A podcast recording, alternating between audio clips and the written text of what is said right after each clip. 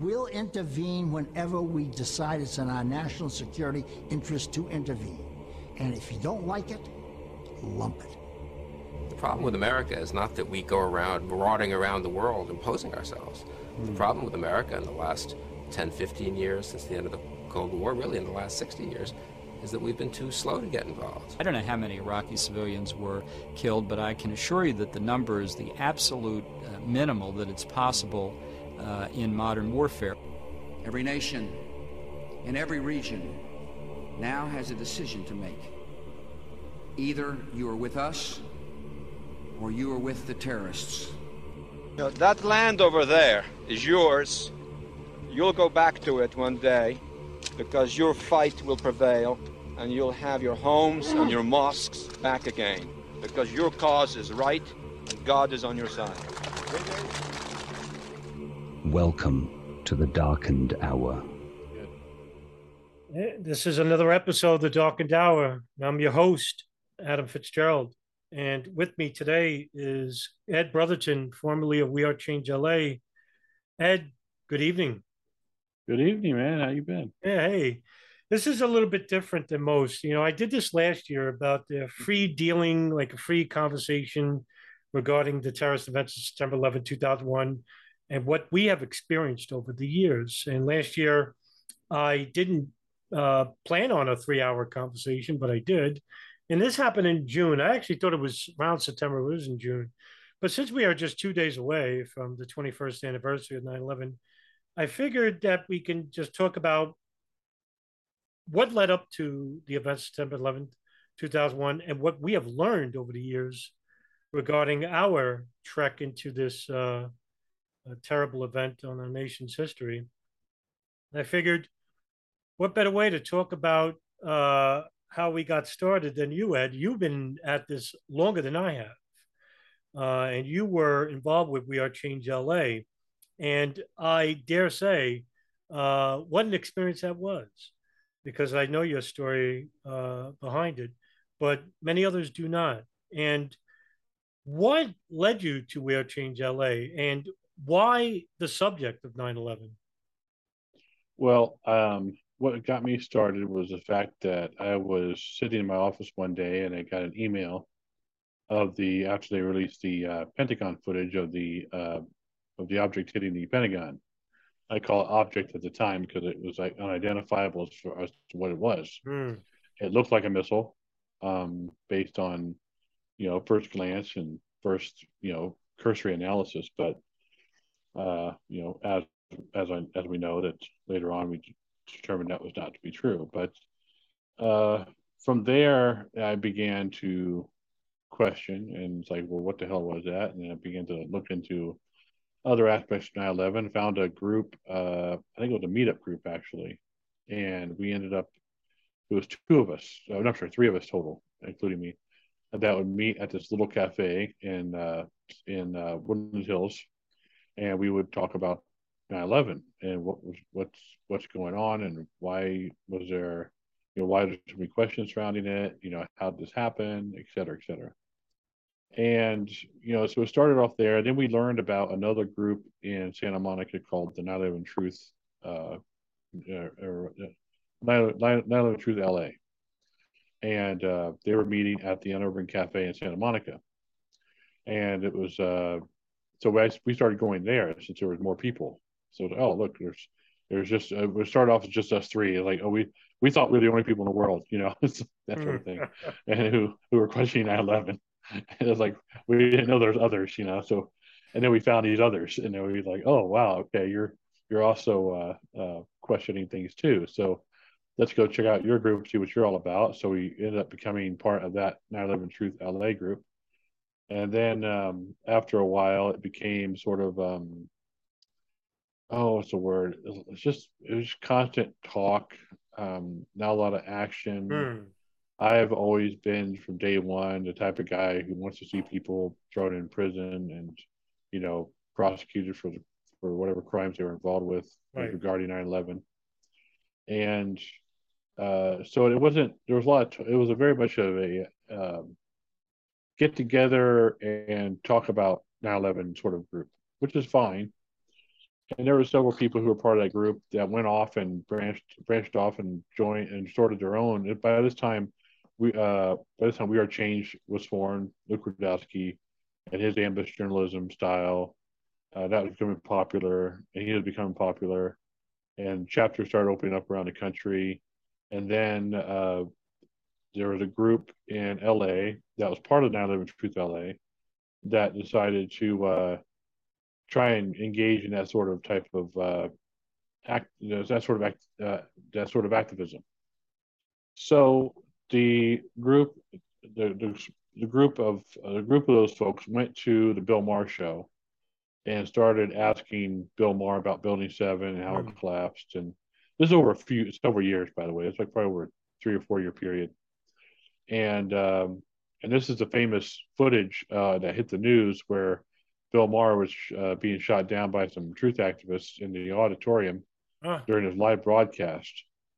And turned out a lot of those guys were uh, people who I knew and were part of the nine eleven Truth L A, but they kind of separated themselves in order to do more activism like this, like what they're doing. Mm-hmm. Well, they they got a whole bunch of uh, press and they got a lot of notoriety. Their own scene, you know, C N N did a story on it. You know, it was all over the place. So people started reaching out, going, "Hey, who are these guys? And we want to we want to know more about them." So they ended up forming uh, a We Are Change chapter. So they realized they created a for it. So they formed We Are Change Los Angeles, and uh, uh, Adam Ruff was one of those uh, co-founders in the beginning, and along with um, uh, along with uh, um, uh, uh, uh, Kurtzman and uh, and Breweiler and uh, those three are main, the main ones. And then I ended up joining up later, a little bit later, uh, because I liked what they were doing as far as their getting out, getting out there and actually being active to some degree. So I was part of We Are Change L A for a very long time, almost uh, ten years, and uh, almost fifteen years, actually. And um, and then Occupy L A hit. So we, we did a lot of stuff. We were doing, we had those... Uh, We were at the anti-war marches. We took up the entire march. Uh, we had about seven hundred members on our meetup group. About sixty uh, during high times was actually showing up at the meetings. Uh, we had thirty that was really strongly active. So it was a very powerful group. It was a very, very robust, and very solid group. Very. And um, just a lot of, lot of go-getters. And, and we were, you know, of course, spouting all the your basic nine eleven truth, you know, talking points and, you know, this, that, and the other. Had all the flyers. We had the banners. We had all that stuff. We were on doing. We were on the street, you know, bullhorning. We were, we we we had this thing called the bird to honk ratio, where in the beginning we would get a whole bunch of uh, people flipping us off, giving us the bird versus the, the number of honks we would get in support. And then over time, that changed where we got a lot more honks versus people flipping us off, giving us the bird. Yeah. So we had the, that's how we measured our success. So we called the, the the honk to bird ratio. Hmm. And uh, so that was uh, sort of, that was just heavily involved in that for many years. And eventually, I ended up uh, becoming one of the steering committee members. And over time, many of the members moved away, and uh, at uh, and then uh, things things happened and. I eventually ended up becoming uh, head of We Are Change in Los Angeles and took over the group, ran it for about five years. And about that time, uh, I was trying to figure out how to get more involved in actual prosecutions and actual mm. getting evidence together and things of that nature, and actually doing real solid activism, uh, as in going after the uh, the politicians and trying to get some sort of real investigation going. And I was getting a lot of support with that, but it was still kind of like you get a lot of volunteers and you kind of get wishy-washy and they float in and out, and it's just yeah. hard to kind of corral them and get them to actually really do something that's consistent and, and has a solid solid goal in mind. By, by the way, Ed, just to, just to ask on a follow-up to that, uh, what crime sure. were you uh, trying to um, uh, charge uh, politicians with, or somebody in the intelligence community? What what crime do you think was committed at this point? Well, with the intelligence communities, I wasn't really focused on that so much. It was more right. of the uh, just the the the lack of investigation, the lack of okay. the malfeasance, the misfeasance, the uh, the the new information that was discovered with respect to nanothermite technology being used in the buildings, and mm. and the nanothermite report that came out, and and um, and I actually went to the courthouse and got that put onto a court record. Mm. I think I was the first one to do it, actually. You um, were, yes, you were. Yeah, so. Uh, but yeah, you invoked the misprision of felony provision and misprision of treason provision, which uh, got me access to the court, even without a case case number. Uh, Judge Leland Harris took the information, and uh, but at that point, it was up to him as to what he wants to do with it. I just did my duty and, you know, put it on the record. So uh, at some point, um, you know, so we're very active, and uh, a lot was going on. And I was trying to get the group to uh, engage in more, more less, less activism, because we grew the group. We grew the group to about as much as we can grow it. Uh, we had seven hundred plus members on the meetup, so it was really about activating those and utilizing those seven hundred members and trying to get to get harness that sort of uh, those numbers and figure out how to get them to do something without actually have to show up at meetings or uh, or do something on their own or as a group uh, without having to show up at meetings, et cetera. So that was kind of my goal, was trying to figure out ways to do that. And uh, about during this time, I started, I've always had an interest in monetary history and monetary law. So I became somewhat of a, you know, a subject matter expert on, on that, and uh, the power of the sword aspect, or power of the purse aspect of political philosophy. And then I, I uh, found a gentleman who, um, who was, focused on the power of the sword aspect of political philosophy, and he taught me about that. And as a result, I uh, became very familiar with the militia provisions of the Constitution on top of the monetary provisions. Mm. And from there, I started to realize that one of the things we needed to do was revitalize state constitutional militias in order to have the rights, powers, privileges, and immunities to ex- effectuate our political will with respect to nine eleven and a new investigation. Investigation. So that became my new focus, and I proposed this to the group. I explained to them how it works and what it's all about and the history, and they all loved the idea and was very much behind it. Um, and then Occupy L A hit, and during Occupy L A, uh, we went down there and made our presence known. Uh, we had our we had a booth set up there, and I was doing uh, little little lectures and you know, little educational things I was doing down there. And, and uh, during that time, some things went down and the leadership ended up, uh, oh yeah, this is before I took it over, by the way. The leadership uh, was no longer there, I guess you could say. I took it over because I was the last steering committee member, and that's when I proceeded to run the organization. Was that because they either they just had disinterest anymore? Was there... Um, no, no, I, I can't discuss it. It's just it's something that's in the past. So I'm not going to discuss. Oh, okay. It, all right. Yeah, that's yeah. Um, yeah, out of respect for the people involved. Mm-hmm. So, um, yeah. So that I basically was just running the show there, and, and then and then I uh, Nelson, who Nelson Martin, as you know, who mm-hmm. uh, mm-hmm. moved back to Tulare. He's been living out there for quite some time and hasn't been really involved in.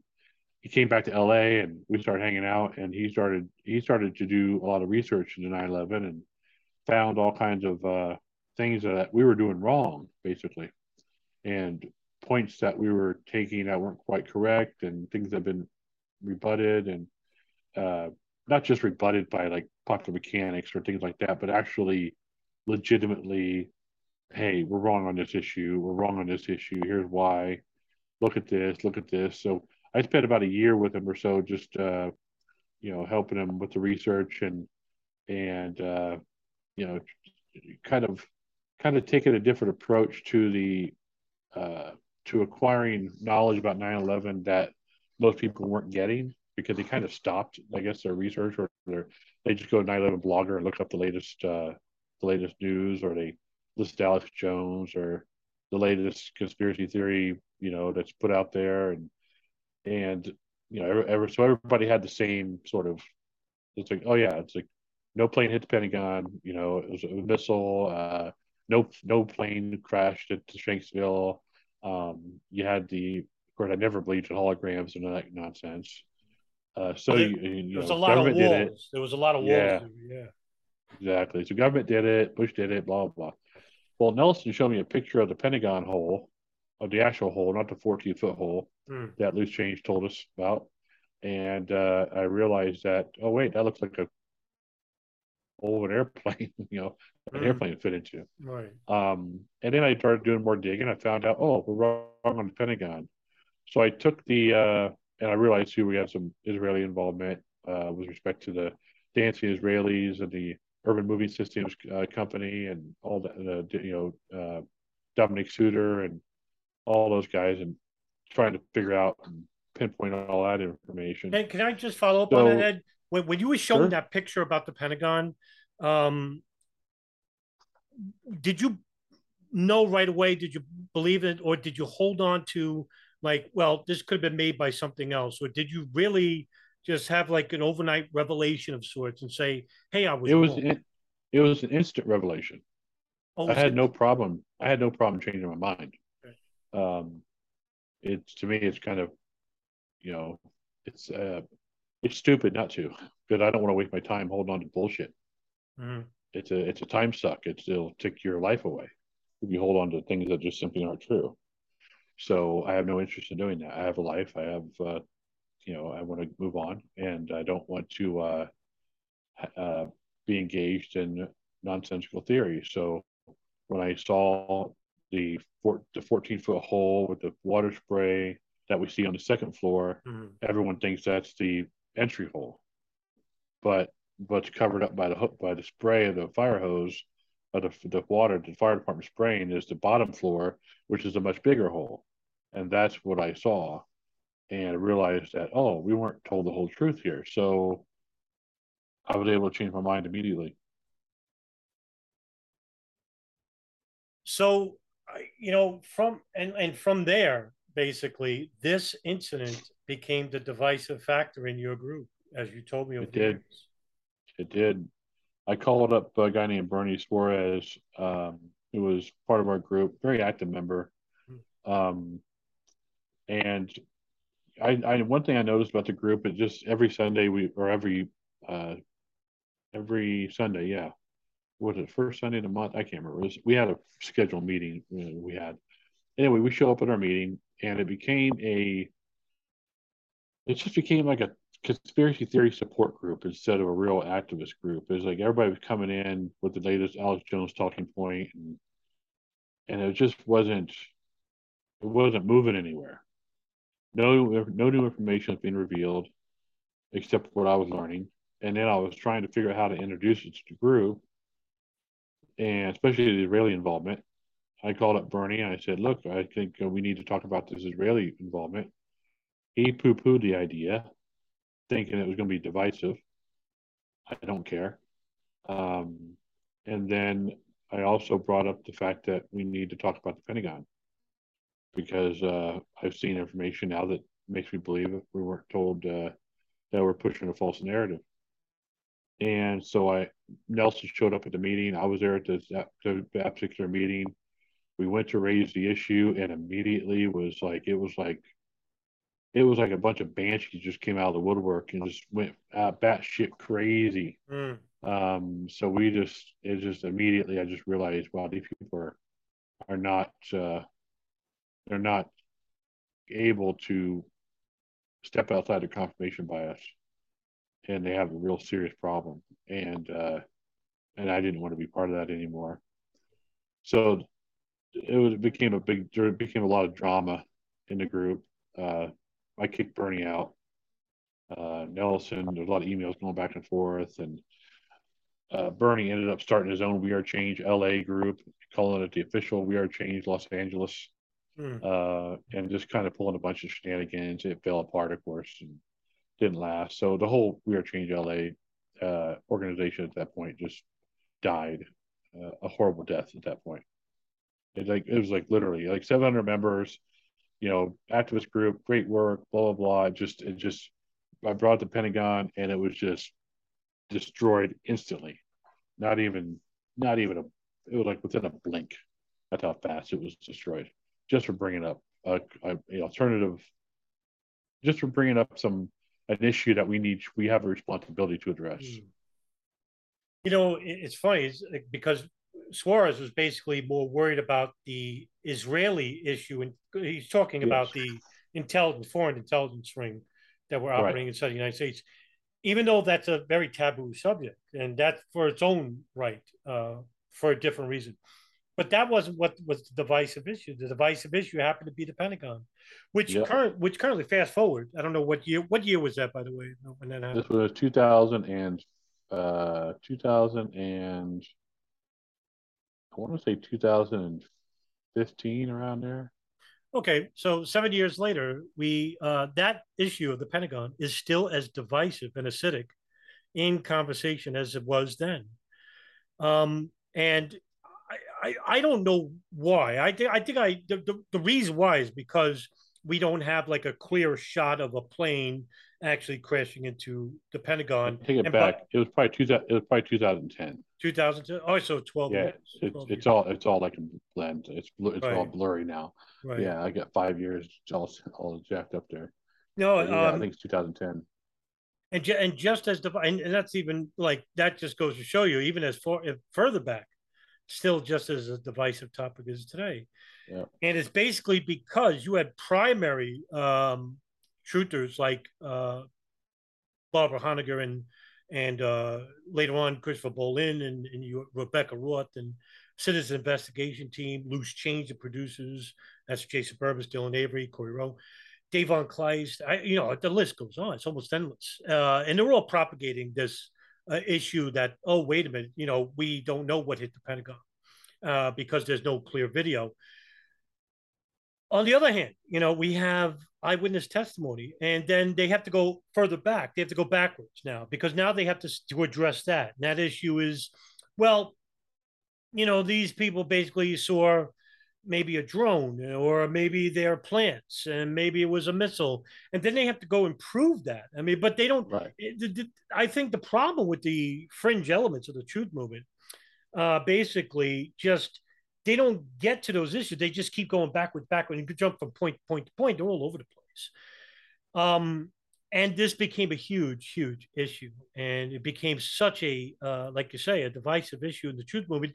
It even alienated primary truthers, big names like David Chandler, Wayne Costi, Ken Jenkins, John Wyndham, um, you know, these mm-hmm. these type of people, and basically shunned them because, you know, they show work that, yeah, hey, wait a minute, you know, we were wrong. A plane really did hit the Pentagon.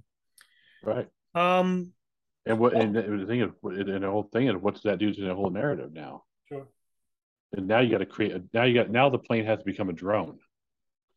You know, if it did hit the Pentagon, now it has to be a drone. It can't be a real plane. It can't be a, it can't be a hijacked aircraft because right. we can't have hijackers now, because that was the whole thing. It's like once you introduce, it's that's one of the problems is that once you introduce real planes with real hijackers, everything falls apart for the for the movements, not the truth movement, because their entire existence is based on a, that false narrative. And this is a really good point, by the way. I'm glad you raised it um, because of the important issue of the essence of nine eleven, which I, of course, I'm ad nauseum here, uh, the intelligence apparatus. And what do I mean by that? And I'm talking about foreign and domestic. Foreign is Saudi Arabia and Israel. Domestic is the F B I, the N S A, the C I A, and the D I A. And they all had separate operations. And one of the theories, and we'll talk about that in a bit. Um, but this issue of the Pentagon is so important because what we have is an actual anomaly involving the people perpetrating with the hijacking of that plane. And that right. starts with Khalid al-Mihdhar and Nawaf al-Hazmi. And Ed, in your years, and you've been uh, an activist for a long, long time, there's something that I wish I had gotten into in my first formula of years of studying September eleventh, two thousand one, I was basically reading books in the middle of the deserts in, in Nevada. Um, so I didn't have much in the way of real activism on, on the streets. Uh, but it led me into a much more, I guess, uh, invigorating reading of many different areas and topics, since I was very interested in the who, what, when, where, why, rather sure. than just the collapses of the towers, which I said, you know, I'm very, I can't speak on that because one, I'm terrible at math and I failed at physics. You and me both. Yeah, you and me. Right. I, you know, uh, just to just to inject a little bit. When I first started back in two thousand six, one of the very first forums uh, talking about nine eleven in any capacity was uh, J R E F, the James Randi Educational Forum, um, and uh, also there was John Gold's forum. Um, nine eleven was that Blogger? No. Um, ah, damn, he's he's. I think he's the oldest now. His forum's the oldest. Anyway, at the J R E F forum. Uh, you know, you have people like Tony Zambatti, um, all these like real scientists that, you know, God, I yeah. can't yeah, forget it. You know, uh, I'm starting at the really, really underneath the bottom. These guys are way at the top. So I said, all right, hardly anyone's talking about who these people are, why they do this. If we're to just take it on face value, all right, these are hijackers, they hate our freedom. Sorry, I want to know why. And I've always been interested in the psychology and the motivations of people regarding crimes. Uh, big true sure. crime fanatic. I studied psychology at University of City College. So I, I started to delve into that area. And um, lo, lo and behold, you know, uh, uh, you know, sixteen years later, um, at this point, and boy, you know, I'm not finished yet, and I'm just getting started. Um, were, when you were at uh, We Are Change, and when that dissolved, did you basically uh, start now familiarizing yourself with this area of the intelligence apparatus and the motivations of these people? Uh, yes, for the most part. I started to focus more on uh, uh,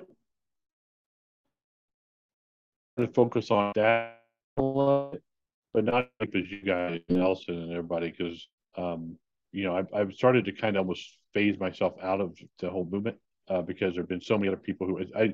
If for me, it felt like, oh great, I gotta, I got now, I gotta. you know, do some real serious digging into this other area that, you know, I, I do I want to do I want to invest that kind of time into it. And uh, so I decided that I'm going to learn as much as I possibly can, but still have a life. And uh, you guys have been an incredible asset with respect to being able to do that, because you guys are the ones putting in all the work now. You guys, you guys are the really unsung heroes of the nine eleven Truth Movement, as far as I'm concerned, because of that. Well, I goodness great, you know how to make a guy blush.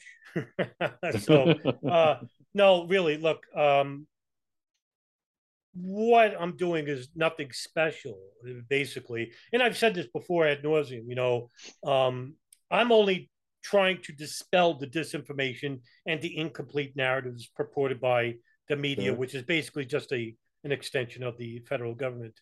Um, it's a, in other words, we're uh, uh, participating in a war of two fronts. War one is a war for information, which is a good war, and the other one is a, a time waster. It's a war of disinformation, yeah, battling yes. against disinformation, and it's a, it's a shame because uh, a lot of resources went into that. And you're um, exactly right, and that, and that's a that's the tragedy too, because that's and that's one thing I just absolutely can't stand, is that the disinformation is a major time suck. It's it's it sucks the time out of everybody's mm. lives. It sucks the time, and and time is one of those resources that you can't get back. You know, you can spend twenty years going down a rabbit hole that never never ends, and that's twenty years gone. Mm. And that makes it's just like, no, you can't you can't be doing that. And I didn't want to do that. That's for sure. So that's why I can't adhere to these uh, uh, these outrageous theories. Uh, and be stuck in some sort of confirmation bias, because it's it's not it's not healthy. No, it's not. And you know, I fell into it really hard in the beginning back in twenty fifteen when I first met uh, you guys, you and Nelson on Facebook. And you know, one thing I took away from that was that you know I ran into Richard Cox along the way, who's the co-host of this podcast, and um, you know I consider him just as invaluable as meeting you and Nelson, and. Um, Thank goodness for you guys, because basically, you know, I, I probably wouldn't have went as far as I did with the podcast and with this study itself. I, I would have, I think I would have quit, quit many, you know, because I thought about it many times. Um, and one thing I learned was that I'm trying to reach an audience that is victimized by these uh, people. And mm-hmm. instead I was pushing them away. And I did this, you know, previously with, when I, my study with religion, I became a fanatic in my anti-theism, and I said, you know, I'm doing this wrong. And because I got caught up with people like, you know, Craig McKee and Barbara Honegger online, and what I did was, was basically alienate, not them, I don't care about them, but their audience. That's the, the people I'm reaching, because I don't want an echo chamber. You know, I want to right. I want to try and make a difference in trying to get the public to, to, to realize, hey, wait a minute, you know, there are anomalies regarding nine eleven. There are conspiracies um, regarding nine eleven. Um, but the conspiracies that these people were purporting were false, and demonstrably too. Some of them are just outrageous, you know, living oh, hijackers. It's just, it's just straight up lies. Oh, yeah. Honegger. No, uh, you know, I, I, I don't want to make it a bashing thing, you know, on on this uh, recording. But like, yeah, I'm I'm highly like a lot of people say, well, why do you do these critical videos? I said, look, I'm not doing it because I'm, you know, uh, you know, being anal to these people, or, you know, as a, as an insult. I really care about the information that's being shared. I, I, I, I wouldn't be doing this sixteen years if I didn't. And it drives me really um, up the wall when I see, you know, people purporting, hey, wait a minute, you know, a drone was switched, you know, planes are switched for drones. I said, all right, one, you know, now you're implicating the F A A and you're implicating public sectors and, you know, just regular people. Well, you know, um, you know, it's easy to do, but okay, it's it's easy to say. Can you prove it? Then you got a case. If you can't, right. then what's the case? What's the sense? I mean, it's fun right. to play make believe and, you know, fantasize about, you know, certain theories. And then at the same time, while you're doing this, you're also labeled as a shill or as a government operative, you know, somebody, and because it's it's a two two um, it's a two way sword here. I mean, you're getting stuck with. Right. And then, and then at the same time, it's like all this time is being wasted to try and persuade that person. Meanwhile, you know, the real, you know, the people who committed malfeasance and maybe even worse are not being talked about. That's right. And that's the time wasted that you were talking about. That's right. Um, getting back to, um, you know, the Pentagon issue, because, you know, one thing I, I do want to talk about is the, um, the issue of what led up to the events September eleventh, two thousand one. You know, our studies start from, you know, the years afterwards, of course, and what we experienced over the years. You know, I too come from that background like you. Um, I didn't have the experience of being a street activist like you for many, many years. I, um, I, I watched Loose Change. I watched In Plain Sight by Dave Von Kleist. I did believe, you know, a missile hit the Pentagon, not a plane or a drone, a missile. You know, I, I believed that for a short time. But I was I was invested in it. What changed my mind was that I like to play devil's advocate, and I like yeah. to see if I'm wrong. And so I looked at the people. I wanted to know, you know, what you know the eyewitnesses were saying, and boy, none of them were saying a missile at the Pentagon. And I even played devil's advocate on that. It's all right. What is the possibilities that they could have gotten wrong? And and there was just too many. Like I could see if two or three people said it, but there was eighty-six. I counted. It, that's Con Fraser, you know, at some point you right. just got to, you know, what's the most probable scenario? It's like, it's just, it becomes ridiculous after a while. Once you see the hole, it's like, it's over. That was, that was it for me. I was like, okay, everybody is basing a, basing a missile theory off of a fourteen foot hole. The fourteen foot right. hole is no longer a fourteen foot hole. Right. Therefore, that theory is now gone. Right. No, and you can't make sense of it. No. Right. So there's no use to holding on to it. But, it, you know, I wonder if it goes much deeper than that, you know, that people just refuse to believe that, you know, planes can be hijacked by uh, terrorists and whatnot. But yes, even though that we know that the planes were hijacked, but that's not the real conspiracy, right? So back to the Pentagon issue and Khalid al-Mihdhar and Nawaf al-Hazmi that I bring up. Um, this is where, like, the essence starts for nine eleven. And, I, you know, I'm not going to go too far back, Ed, and lose everybody, so we'll keep it relevant. Um, Khalid al-Mihdhar. You know, go back to the uh, creation of the Ottoman Empire and like that. I, I could, but for sake of time, right? So, sake of time, and for not to, you know, snooze the listener and whatnot. Let's let's keep it relevant in in, in short order. Um, Khalid al-Mihdhar and Nawaf al-Hazmi are Al Qaeda operatives for a very long time. In fact, um, Khalid al-Mihdhar lived in Yemen, um, and basically was married to a woman named Hoda al-Hada. And you may be saying, well, who's that? Well, she was actually the daughter of an individual named Ahmed Al-Hada, who owned a house in Sana'a, Yemen, the capital of Yemen. And you're probably saying, well, what's the deal with him? Why are you bringing him up? Well, he was an associate of Osama bin Laden from his days in Afghanistan during the Soviet invasion in nineteen seventy-nine. As you can see, we can go back and back and back yeah. and, you know, make a connection. So I'll just, you know, I'll just, that's the furthest back as I'll go. But from there, you know, there was this house in Yemen that Khalid al-Mihdhar sometimes visited, frequented, because he was married to the daughter of the, this person. Now, the C I A and the N S A became aware of this house from uh, a wiretap by the N S A uh, regarding Osama bin Laden's satellite phone, which was bought by a person named Khalid al-Fawwaz uh, through a storefront in Long Island, New York. And the F B I was actually investigating Khalid al-Fawwaz for his links with Hamas. And this was totally separate. They had no idea about bin Laden, no idea about this house in Yemen. And they asked the N S A, hey, listen, um, this guy bought a phone. Could you possibly trace it?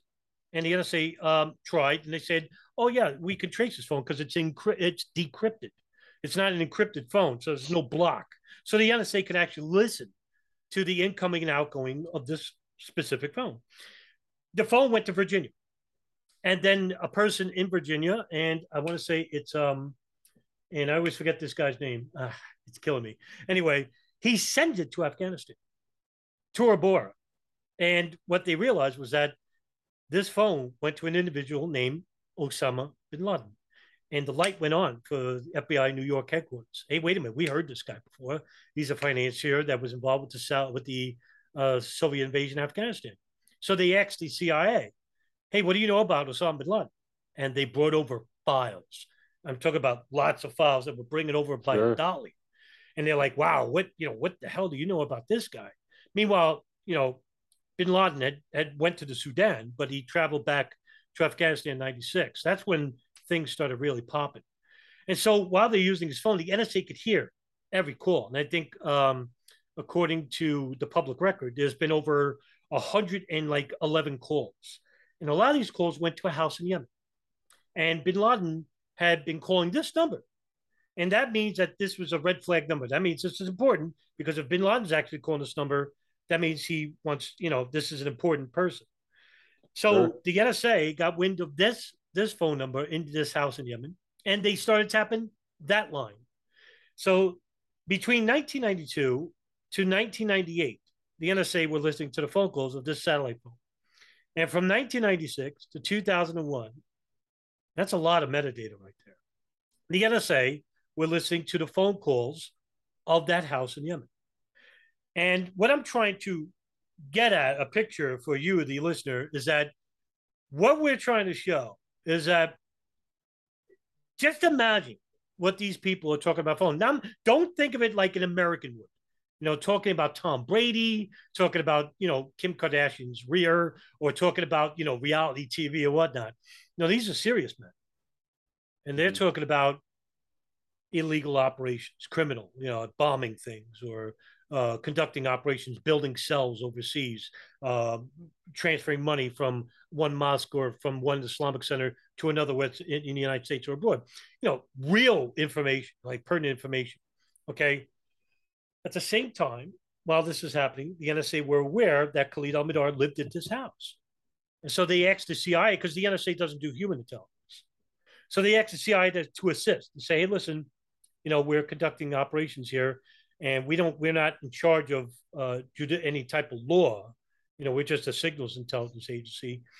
Um, you are the uh, the law outside the United States. You know, we want you to bring, you know, and take pictures. And so the C I A said, sure. You know, and then they opened up the Bin Laden Issue Station, which was a virtual station created by David Cohen in nineteen ninety-six. And basically what it employed was the N S A, the F B I, the D I, all the in- domestic intelligence to conduct metadata and um, signals and human intelligence um, uh, information collecting, and share it with all within each other, like open sharing, closed source, which is, you know, uh, private information, and open source data, which is over uh, open to the public, uh, you know, uh, Google searches one. Just imagine how much data is coming through, a wash, you know. God's sakes, a wash. But this is the most important operation in the world at the time. There's nothing more important than this. Now, the conspiracy later on would be, you know, we didn't have the much manpower, you know, which could have been true at the same time. But at the same time, you know, you're listening to the phone calls of these people, and you're taking data recordings, transcribing this daily. Mm. You know what's being said. You know what's going on. And that's for the public record. They know what's what's being said on these phones. Anyway, fast forward, Khalid al-Mihdhar and Nawaf al-Hazmi in December of two thousand, Ed, make a phone call that the N S A catch, and it's coming from um, a person in Yemen. And the person's name is Khalid. Later on, we know that as uh, Tawfiq bin Attash, a long-time uh, facilitator for al-Qaeda in Yemen. He has massive connections in Afghanistan, Yemen, and the Arabian Peninsula. So they say uh, to Khalid al-Mihdhar, who's answering the phone, say, hey, listen, we're having a, uh, a meeting in Malaysia, Kuala Lumpur, and we want you, Nawaf, and his brother, and he has a brother named Salim al-Hazmi, to come and attend. So they all go and attend. The N S A hears about it. They, they tell the C I A and the F B I, listen, go follow them and see what you could, you know, get back. I want, you know, take pictures and whatnot. So the C I A does this, and they ask the Malaysian authorities to, you know, be on, take pictures of the, uh, the people coming and going out of this meeting, and they do so. And it's held in a condominium owned by Yazid Sufat, who is a business, um, Indonesian businessman with connections to a terrorist organization based out of Indonesia named Jemaah Islamiyah. And they are affiliates of al-Qaeda. Um, and all the bigwigs are there. You name it, the big, you know, it's a big party. This is the eye, eyes wide shut of al-Qaeda right. here, right? Khalid yeah. al-Mihdhar, Nawaf al-Hazmi, Khalid Sheikh Mohammed, Ramzi bin al-Shibh, uh, Tawfiq bin Attash. I mean, the they whole... could they could have bombed that building and been uh, yeah, and that's it, right? You know, that's it's it. just it's solved problem, problem solved, you know. You know, that's funny. I never really thought of that, and I said, you know, that's interesting. They, they you know, missed their opportunity right there. Problem solved, right? That's it. The game is over. They're destroyed. And if that would have taken place, you know, none of nine eleven doesn't happen. The bombing of the U S S Cole doesn't happen. You know, funny yeah. thing that you named there. Um, but this comes at the, the after just you know a month and a half of the embassy bombings of ninety-eight. And so they go to this meeting, and the entire intelligence community is aware of this. The N S A, the F B I, C I A, right? So they all got to take pictures of this. You know, the C I A takes pictures of this. Right. The F B I is in New York. Now, they don't bring any agents there, but they're aware of it. But now they're not getting much in the way of help from the C I A, the N S A. So in other mm-hmm. words, they have, they're building a chart in the New York office, and they're putting like pictures that, you know, they obtained from the internet. Bin Laden's face, Doctor Iman's yeah, and taking you know. the strings and connecting the ear. Yeah, yeah, right. Doing, you know, doing their investigation. The, gu- know, the real gumshoe work, right? Yeah, the gumshoe work. Meanwhile, the C I A, you know, they got you know the, the top of the line data and stuff like that. You know, the N S A too. So the meeting is over, and Khalid al-Mihdhar and Nawaf al-Hazmi get on a plane. They go to Bangkok, and the C I A at the same time. Uh, through Alex Station, that's the Bin Laden issue station. It's codenamed Alex Station, named after Michael Scheuer, who is the deputy chief. Um, I'm sorry, the chief of station. He's number one there from nineteen ninety-six ninety-nine, but he's actually replaced by Richard Blee in ninety-nine, uh, chief of station. So they leave and they go to Bangkok, and then they come to the United States. The C I A knows this because they actually take photographs of Khalid al-Mihdhar and Nawaf al-Hazmi's passports while they were in a hotel. There's a, you know, there's a couple of of uh, competing stories about how they got this photograph. One is that um, they rented a hotel in the United Arab Emirates, and when they left, C I A broke in, took photographs of the passports, and sent it to Alex Station. No matter how they got it, but the the the, the, the main story that we can take away for for the public record is the C I A received this information, right? And they saw this, and the cable that came in showed two high-valued al-Qaeda targets who were involved with, at some level, the bombing incident of the U S embassies in ninety-eight, the U S S Cole bombing in Yemen, and their connections to Chechen al-Qaeda with Ibn Khattab, who's a leader, Chechen Muslim leader, who has links with bin Laden. There's a lot of links here over time. So bin Laden, you know, um, C I A basically has this information, and one of the agents from the F B I, who's on loan from New York, uh, Doug Miller, sees this cable, and he's, his jaw drops, and he basically runs over and tries to draft the cable right away. Hey, we need we need to get headquarters on this. We need to monitor these guys right away. These are bad guys. He knows who they are. He has to get permission because it's C I A information. can't just share it. Okay. Right. He goes to the deputy uh, deputy chief of station, number two man, Tom Wilshire, and basically says, Tom Wilshire tells Michelle and Casey, who's a case officer uh, working at Alex Station, who is the lead uh, manager of the operation in Yemen Hub, the house by Ahmed Al-Hada. And she writes on the cable, please hold off per Wilshire. So that means cable's never sent. January fifteenth, two thousand, guess who entered the United States? Khalid al-Mihdhar, Nawaf al-Hazmi. Full knowledge of the C I A, full knowledge of the N S A. F B I has no idea. Headquarters, talk about here in the States. State right. Department, no idea. No idea. Um, here comes the real conspiracy, right? Here's the lowdown that the, the fringe right. aspects come from. That's well, just one funny. area, Ed. That's yeah, one. Well, it's funny because you have...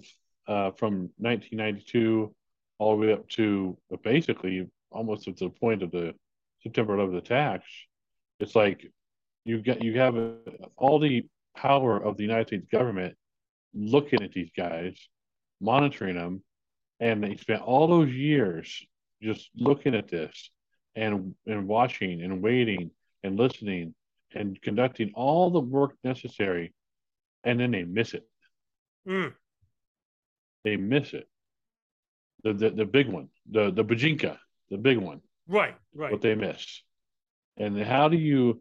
That's like, I, I thought it's it's like um, that's like spending. It's like spending fifteen years building a huge skyscraper, and when you finally get it all done, if, you know, it's like uh, you you you you can't put any tenants in it. You know, it's like right, right. It's like, what's the point? You know, it's like it's it's it's insane to me. It's a waste. Insane to me. Yeah, it's a waste. Yeah, meanwhile, yeah. Meanwhile, that that you're what you're studying there, you're, the area that you're studying, and that information is not mainstream nine eleven truth material. It's it's uh, even so even this, though it's a, a, even though it's a conspiracy. Yeah, yeah, but it's not mainstream nine eleven truth material. And it's in a lot of ways rejected by the nine eleven truth movement, and and and because they like their parallel theories of of uh, missiles hitting the Pentagon and no hijackers, no planes. And it's just so this is where we're at in the nine eleven truth movement. Real good information that you're providing that will actually lead to real suspects and real investigations, and then everything else. Right, and just... yeah, this now this is the this is the lead problem, right? Because this is the divisive issue of the that you spoke about before, um, regarding the Pentagon and why we are trying to reach that audience and say, "Hey, wait a minute, you know, the information that you received is wrong," um, but there is a conspiracy, right? Because they, they say, "Oh, you're just spouting the official narrative," right? But well, no, I mean, because what yeah. I just said to you just now, Ed, is not. Uh, fully reported well, in the nine eleven Commission report. That's right. Or the Joint that's House right. Inquiry. Now, the Joint House, basically, I will say there was one panelist, and everybody knows by now because I always play the recordings of Carl Levin. And Carl Levin is actually interviewing the head, the D C I, the Director of Central Intelligence, uh, George Tenet. Now, uh, now that I've spoke about this, let me play a recording for you Uh, regarding what the C I A knew, what they intentionally withheld, not withheld, intentionally withheld, which is a crime in itself now, um, to the F B I and the State Department. And, you know, let me, I'll just play a little bit. I want to get your thoughts on okay. it. Okay. Yeah, yeah. Yeah, absolutely. Yeah, sure. Meeting in the year two thousand two in New York City. And this is a meeting of a C I A analyst and F B I officials from the New York field office, which was the office investigating the Cole bombing and the F B I headquarters, including the F B I analyst on detail to the counterterrorist center at the C I A. The F B I agents on the Cole bombing pressed the C I A at that meeting for information regarding Mihdhar and the Malaysia meeting. But the C I A representative denied them that information. It's a very specific finding in the staff report that there was a refusal to share that information relative to Mihdhar and Malaysia and as to why the C I A was tracking Mihdhar at a June two thousand one meeting on the specific request of an F B I agent in New York.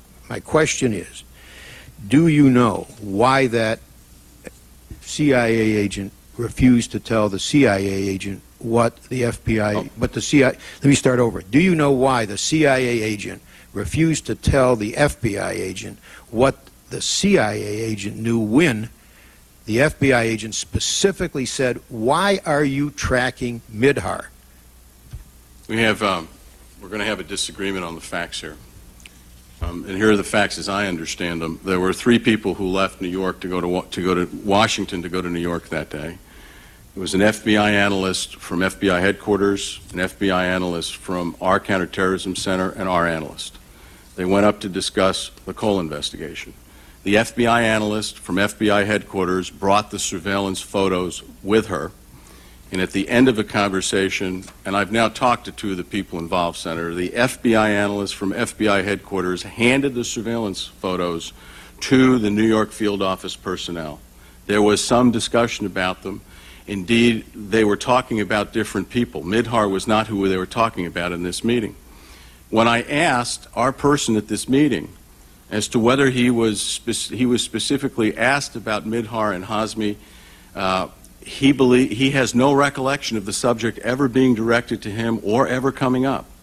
So there's a, there's a factual issue here, and I've only talked to two of the people involved. Let me, read you the, let me read you the staff report. The C I A analyst who attended the New York meeting acknowledged to the Joint Inquiry staff that he had seen the information regarding al-Mihdhar's U S visa and al-Hazmi's travel to the United States, but he stated that he would not share information outside of the C I A unless he had authority to do so. That's what he told our staff. Do you disagree with that? Sir, I've talked to him as well. Do you disagree that he said that to our staff? Well, no, I don't disagree. He said it to your staff. I'm telling you what he told. Did he tell you something differently? Yes, sir. He okay. gave me a different perspective. So he told you and he told our staff something differently. Well, okay. The, but I, I think it's important, sir. Yeah, but our time is limited, so let me just keep going. That's the answer. He told you something differently from what he told our staff. Mister Mueller, Director Mueller. At that June eleventh meeting, did the F B I know that Mihdhar and Hazmi were at the January two thousand meeting of al-Qaeda operatives in Malaysia? I don't believe they did. All right. So we still don't know in June of two thousand one what the C I A has known for fifteen months. That's huge. All right. For the, I mean, that, that right there just proves that, for one, Tenet lied. Secondly, his own case officer is um, against Tenet's narrative there. Now, right. little, little background on this, for, for those who don't know. The case officer that he's talking about gave closed-door testimony to the joint inquiry. His name is Clark Shen. And thank you, Ray Nolewski, John Duffy. I can't take credit for that. Uh, their book, Watchdogs and Barkers, God, it's a great book. Read it, please. Anybody reading it uh, who's not read it. Um, he actually gave closed-door testimony. He said that the photographs he was shown was the photographs I was talking about, the photographs from the Malaysia summit meeting. And it showed the pictures of Khalid al-Mihdhar, Nawaf al-Hazmi, and Khalid. And why this meeting is important, because the C I A knew they're in the country. They go to the F B I in Washington, D C We talk about July of two thousand one. Many, this is almost a total year, and some months later, about them coming into the country. Right. So he shows the F B I these photographs, and he says, hey, by the way, do you know who these people are? And, of course, they have no idea because right. nobody knows at this point. Like, who are they? All right, who are they? And basically, Clark Shen tells him, I can't tell you. What the, what the hell are you showing us for? Well, obviously, there's a reason, because the C I A right. wants to know. It's called phishing. They, yeah, want, they to want to know what the F B I knows. Exactly right. My God. Yeah. So, all right, so they did this twice, right? Now, Clark Shannon is getting orders from who? Because he's not doing it on his own. He's fired. He's doing this. He's getting orders from Tenet, the director of the D C I, who's basically telling Levin, I didn't tell him to say that. And that's where Levin said, all right, so he told you and he told us something different. He goes, yeah, he gave a different perspective. No, it wasn't a perspective. He told the truth. Right. He told the truth, right. Which means why is Levin, why is Tenet lying? Right. There's your conspiracy. There's mm-hmm. a reason the C I A was protecting these guys. But if you don't believe in hijackers, none of this exists. Right? That's right. Like That's this exactly is, right. Exactly. This is the problem, Ed. Yeah. Meanwhile, do you know another building fell on nine eleven? Oh, my goodness. You know, I, I like, did. Right. And you wonder like, why my head looks yeah, like a tomato at this point. I mean, uh, it's a killer. It, it's just, yeah, it's, um, it's, this is exactly what we're talking about. It's like you, when you, it, it, it's like the movement, the movement itself is dead as far as like, you know, they're not coming out with any new information about anything. Meanwhile, you, Nelson, and so many other people are putting out information that's just like constantly new stuff. I mean, you you put up thousands of documents, nobody's reading them, uh, unfortunately.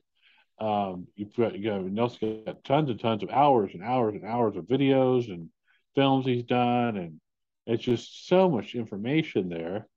You got you got the uh, uh, Mihdhar and uh, al-Hazmi coming through the checkpoint at Dulles on nine eleven, we know it because coming through the same time as Maria Sapper, one of the victims, on the at the on Flight seventy-seven at mm. the Pentagon, and uh, yeah, where are, where's the movement? Where is the nine eleven truth movement on this? Mm. And I I've said it before. The reason why they don't do this is because it's it's hard. It's hard. It's the, they don't want to put in the work, that kind of work. They like to be spoon fed to conspiracy theory. And then and then they run off and do activism and think that that's uh, they're doing an amazing job.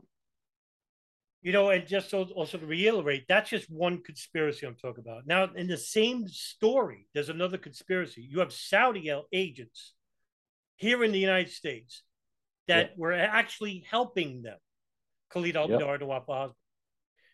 And this is going on for years. And later on, why is this important? Because the F B I and the State Department continue to cover up that aspect. And to, we're talking about the victims' families here. Now, I've interviewed, you know, Ken Williams, who's uh, F B I agent out of Phoenix, who wrote the Phoenix memo warning about, hey, there's an unusual high number of extremists uh, training at flight schools here in Scottsdale, Arizona, right, which is home to the most uh, flight training schools in the country. Um, and basically, he was told by the F B I not to help the victims' families. Not another conspiracy there about it. So, right.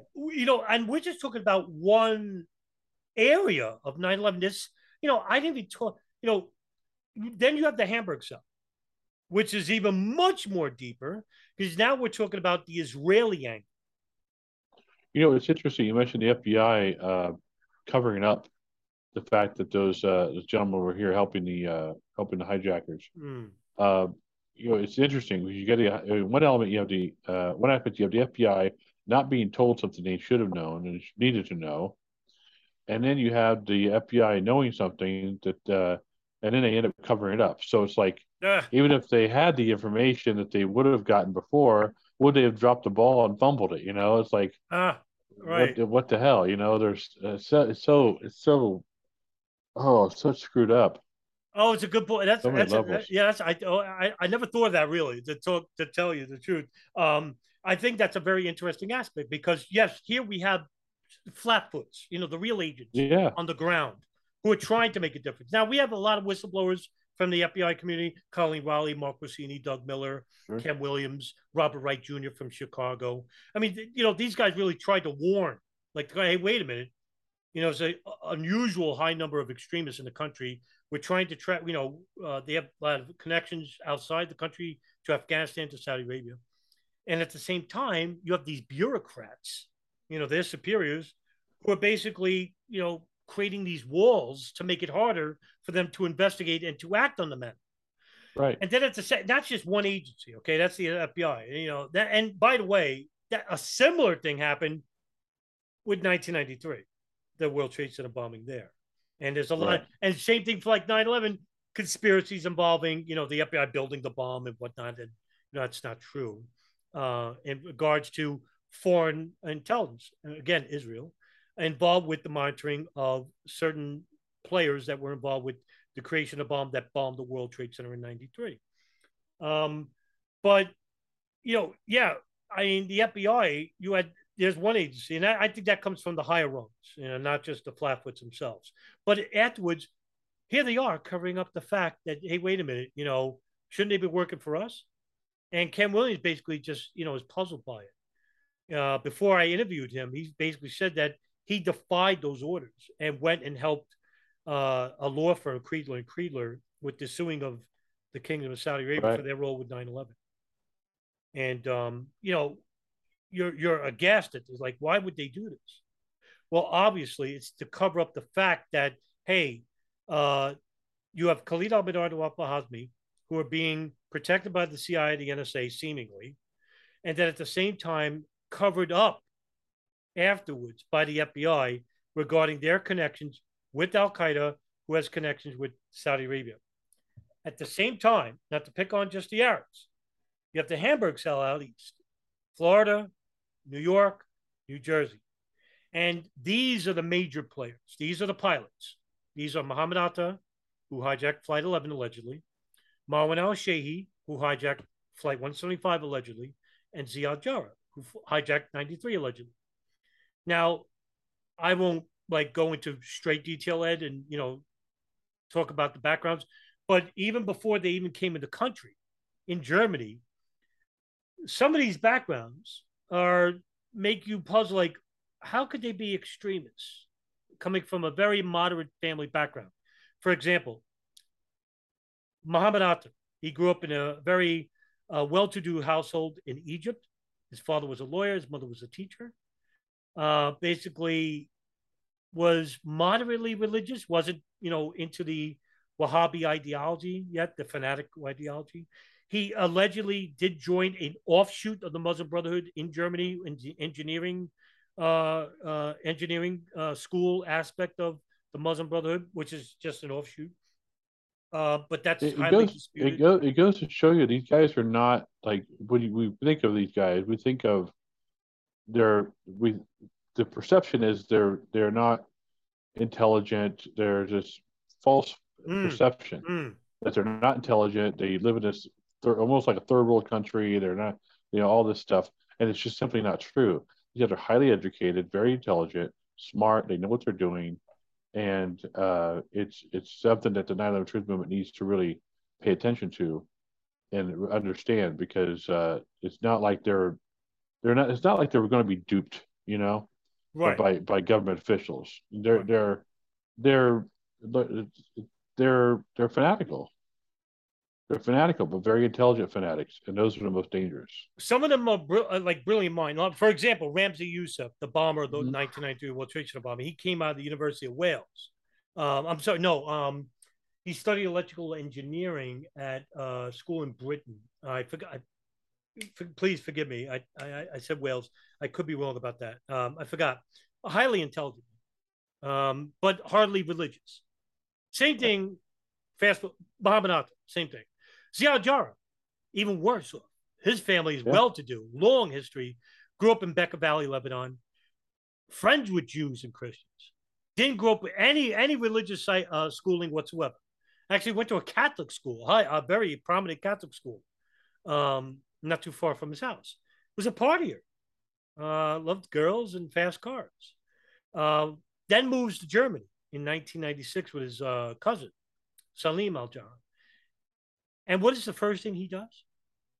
He goes to the most radical mosque in all of Germany, Hamburg, big city in Hamburg, Al-Quds, a very fervent mosque. Now, you, you might be scratching your head like, okay, what a jump, right? Right. Right. What a jump, right? So you, you, you're, you're questioning yourself about this. Like, why the hell is he going there? Like, let's just say you're Ziad Jarrah. You walk in one day to this mosque. And you see the, the imam, the imam there is Mohammed Fazizi. And he's an anti-Western, anti-imperialist, like real, like fiery brand jihadist, real jihadist. And basically you're like walking out, same for me. But no, you know what though? But here's the thing though, with sure. that, you know, if he went to a Catholic, like a Catholic school, you know, lots of people go to Catholic schools, but they're not really religious, not, not even considered as Catholic. They're just, they just went to a Catholic school. Sure. And don't really adhere to the ideologies or anything like that. Meanwhile, here he is getting going to Hamburg, going to this uh, this mosque, and being introduced to this very, very um, you know, radical sort of uh, uh, uh, you know ideology. You know, introduced to it, and it, mm. and that'd be. It, I could see where the he could be the type to maybe hearing something that really emotionally moves him for the first time in his life. Like Catholicism didn't do it. You know, he didn't really pay attention to anything else throughout his life. But then when he first goes to a mosque and hears him speak, and, and it gets introduced, gets that gets that little poison pill, sure. so to speak, and then gets a taste of that, and then and then becomes uh, moved by it, so to speak. Right. I could see how that could that could jump could be appear to be a major jump. Could that be? Let me uh, further speak on that. Could that be? And I want to get your thoughts. Could that be sure. political as well as religious at the same time? Uh, yeah, because I think the the that sort of um, uh, that bent on the Muslim religion intro introduces a lot of the politics. But I think it's going to be incorporated into that into that ideology, right? Because it's because uh, just to re just to uh, elucidate more uh, in Lebanon at that time uh, during in the mid nineties, uh, there was a civil war. With, I mean, well, a war with Israel at the time, and so I could understand why he could be persuaded to become involved. I mean, we're playing devil's advocate here too. Which sure, is, sure. Right. Yeah. So I'm not. Yeah, I'm not at all saying this is what happened. Right, right, I'm right. Saying, exactly. I'm right. trying to understand because it was an interesting question you posed. Right. And uh, like, why? What? What? How can he make that jump? And so I was trying to figure it out, like in my own mind, how could he do that? And I was like, well, you know, when you think about it, you know, when you hear something that's a, provocative for the first time, sure, it's uh, you know, then all of a sudden you, you latch onto it, and then. You might hold on to it for a few years. Next thing you know, you're like, oh, I know I learned something different and move on. But uh, that's why people get into cults for a while. That's why people get into sure. oh yeah into move into yeah. movements, you know, in general. Good point. Um, now, okay, won't I won't waste any more time on it. But fast forward to nineteen ninety-nine, right? Okay. They they are now. If we're to believe, let's take this with a grain of salt. This is coming from. Uh, the federal government, like nine eleven Commission, all right? They're persuaded to go to Afghanistan. Now, um, let me retract that for a minute because this is important. They were supposed to go to Chechnya to enter the war against the Soviets there. And they're persuaded to go to Afghanistan. Now, the story about the person who persuades them is under some contention here. I think we agree because we talked about this before, and involves an individual by the name of Mohammed Ould Slahi, who basically was the main character in a film called The um, uh, The Mauritanian. And basically what happened was the nine eleven Commission stated that, and this is coming from the C I A basically, was that Mohammed Ould Slahi met with members of the Hamburg cell, persuaded them to go to Afghanistan, speak with Mohammed uh, Osama bin Laden and the military commander of Al Qaeda, Mohammed Atta. And in the way they meet with Khalid Sheikh Mohammed, who tells them about the planes operation. Um, but that story is dead. Why? Because Slahi was never charged with a crime, and that story was was not true. He never met them, and that's for the public record. So now there's a big gap there. Who right. persuaded them to go to Afghanistan at all? Right. To engage in this. Now, we do know they, they went to Afghanistan because there's video. Um, there's only one video that shows Ma Ziad Jarrah and Muhammad Atta together. There's no sound to it. I have that post on my, my Odyssey if you, people want to see it. But there's no sound to it. Now, that's true. That's them, too. But um, needless to say, all right, they go to Afghanistan. They're told about the planes operation. And they all agree. Now, there's some, all right, now, this is something else because I always play, like I say, I play devil's advocate. Here's three guys, young men, and they automatically go to Afghanistan. They go through security security screening uh, for a week or two, and then not meet, like, low-level al-Qaeda operatives. No, they meet Osama bin Laden, Doctor Ayman al-Zawahiri, the emir, the second-in-command, the military commander, Mohammed Atta, and Khalid Sheikh Mohammed. Took out the freaking hierarchy of Al-Qaeda here. They, they they went right to the jump. They met these guys. Right, right. You know, exactly. It's like the La Cosa Nostra, the mafia, right? You're just yeah, a soldier. Sure. And you're you're Absolutely. Not going to meet Joe Bonanno right off the bat. Right. Sorry. You got to work your way up. No, these guys go right to the jump. Yeah, you, you might have to whack a few people before you get there. You know. Exactly.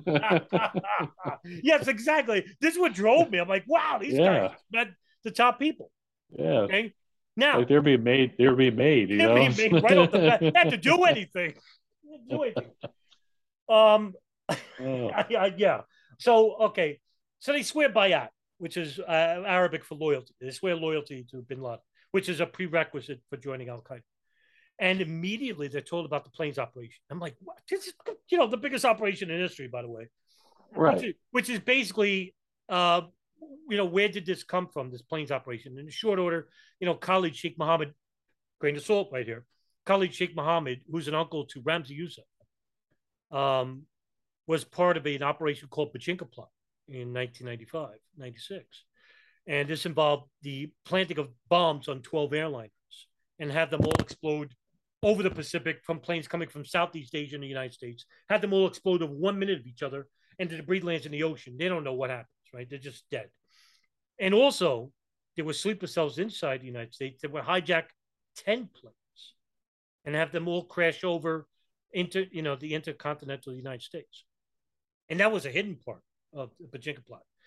That idea was given to uh, a plotter named Abdul Hakim Murad, who's a pilot, by the way, trained inside the United States. He got his license here. Told Khalid Sheikh Mohammed about that idea. And Khalid Sheikh Mohammed, I think, kept that idea and told it to Bin Laden. Like I said, grain of salt.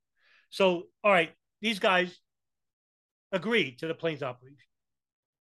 And they go back inside the United States. They, they go back to Germany. They make preparations to enter the United States. At the same time, German intelligence is monitoring these people. They tell the C I A. The C I A comes. They're monitoring even al-Qaeda facilitators who are grooming these people along. Because the German intelligence were monitoring the Al-Quds Mosque for years, years and years. And basically they said that um, they knew about two facilitators named Mohammed Haydar Zammar and Mamoun Darkazanli, who are Syrian Muslims who have connections with Al-Qaeda, and they're gun runners. These guys are serious guys. And they have legitimate, uh, Mamoun Darkazanli is a businessman too. He has businesses in Germany. So they're grooming these young guys along, almost like, hey, yeah, well, you know, train you in the right way and get you to meet the right people. And what happened later on is that, you know, these guys are, are also confronted by the C I A. And they're basically, uh, this, according to the C I A, they tried to turn them into informants. Now, allegedly, Mamoun Darkazanli says, no, but, the, you know, uh, we don't know after that. Like, I, I, you know, I don't know if he was, and basically said no. Same thing with Zammar. And basically, the N S A is listening to Zammar's cell phone at the same time. So they know about certain aspects of what's going on. You know, these guys are basically with the Hamburg cell a lot of the year nineteen ninety-nine, two thousand. They come to the United States. Who's tracking these people inside the United States almost from day one? The Israelis. So you have two big rings. One is a huge, and it's the biggest foreign intelligence ring in U S history. This was the art student ring, not the guys right. in the World Trade Center called Jelani right. B. Okay, no, that's the Rebecca Roth nonsense. You know, Dawson, Dawson Ryan Dawson act, loves to point this out, and he's right. Um, the bigger, the art student ring is much bigger than that. It's like two hundred fifty, three hundred people all throughout the Southwest, Northeast. Right. At the same time, there's another Israeli uh, ring, and they're using moving front companies, Mo- actual moving companies, not fronts, but they're fronts for Israeli intelligence. Urban Moving Systems, everybody knows. Classic International Movers in Florida, New York, uh, New Jersey. Uh, White Glove Movers, Moishi Movers. Yeah, the one Max in Florida, yeah. Yeah, right, these guys. So they're basically, you know, and, and that's an ingenious part, like, to use moving companies, because you can actually move throughout the United States. Right. Moving around, trying to track, and it, it, what what we know. How do we know this? You know, so that you don't just believe what I'm saying. There is a, a lawyer who is retired out of California. His name is Gerald Shea. and out of his own pocket did a private investigation into these Israeli uh, rings. And he wrote a, a memorandum called the Shea Memorandum. Not a conspiracy. He used police arrest records of these people who were arrested because they expired their visas. Okay? Huge number of these Israelis. Huge. Same thing like the Saudis. They, they were detained later after nine eleven on what? Visa violations. Now I'm going to reiterate why that's important. Huge ring, Ed. Israelis on one on the East Coast. Saudis on the West Coast. Ed, what does We Are Change in L A and what does this mean overall to the truth movement? Well, it means that uh, they are under our noses, number one. Right. Yeah. Now, why didn't they talk about this aspect? Oh, because we were too busy with other bullshit conspiracy theories. What a shame. Yeah. What a shame. Yeah, it was wait. Yeah, it was just it was we we this information was not known to this uh, to us at the time, and and when it was and if it was known to us, I mean, if it was revealed to us, they wouldn't be able to. Most of the people in the movement wouldn't be able to confront it, as we're seeing right now. Do you think? Let me get your opinion on it. If if this information was available to you, uh, to the to the peak of We Are Change L A, would it have made a difference? No. No. Well, that's really. I could. I it's, it's, I say that because I couldn't even get him past the Pentagon. It was so bad I couldn't even present the information about the Pentagon.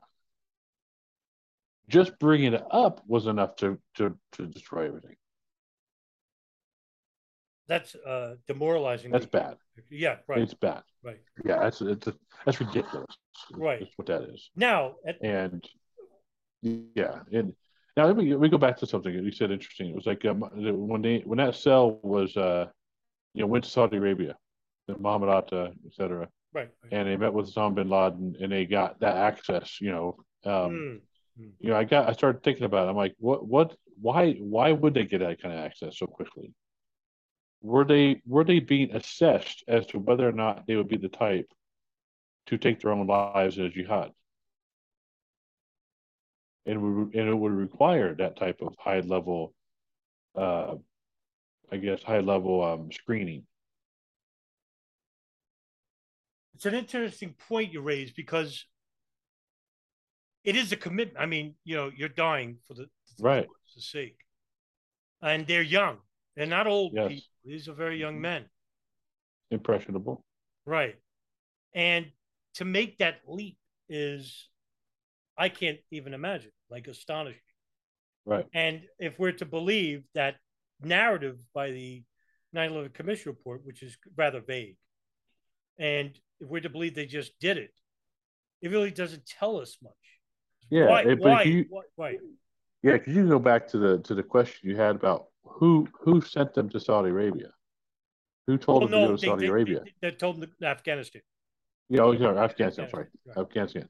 Who who who uh, told them to go to Afghanistan to meet with Osama bin Laden? That person knew something. It was like you could almost assume, mm-hmm. and I'm just speculating here. That person may have known something about them, saying, "Hey, these guys would be good for jihad. Go to go to Afghanistan, meet with these people," and then he phones them up and says, "Hey, I'm sending you some folks. I think they could be groomed for blah, blah, blah, you know, jihad." And um, and maybe that's maybe, maybe if I were to, if I was to speculate about all the information I had, and that's where my brain would go right away as far as starting uh, using a hypothesis to try mm. and figure out if that's actually uh, a realistic uh, hypothesis. Right. Because that connection is broken. Right. So we, we're left right. to like our own desire. Like we won't, we don't know. Yeah.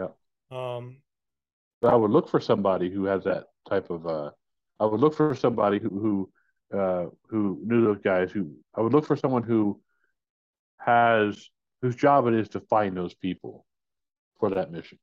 Okay, so that would be all right. The the closest thing, Ed, would be uh, the members of the Quds Mosque who knew them. Now, German uh, courts actually prosecuted an individual by the name of Munir al-Motasek. Who who knew Mohammed Atta, Ziad Jarrah, Marwan al-Shehhi, who's friends with them, and, and, and Ramzi bin al-Shibh. Okay. Ramzi bin al-Shibh actually acted as a, a facilitator. He couldn't get in the United States. The only one who couldn't get in the United States because his his application was rejected. Um, but Mouni al-Motasseq was found innocent of all charges by German courts. And later on, Saeed Bahaji, another individual with the Al-Quds Mosque who knew the Hamburg cell, um, he basically said that I never really saw Ziad Jarrah. And there's only one piece of evidence that links Ziad Jarrah to members of Al-Quds, and it was a photograph uh, that was found by German intelligence um, showing that uh, Ziad Jarrah had attended Saeed Bahaji's wedding. But it was just one photograph.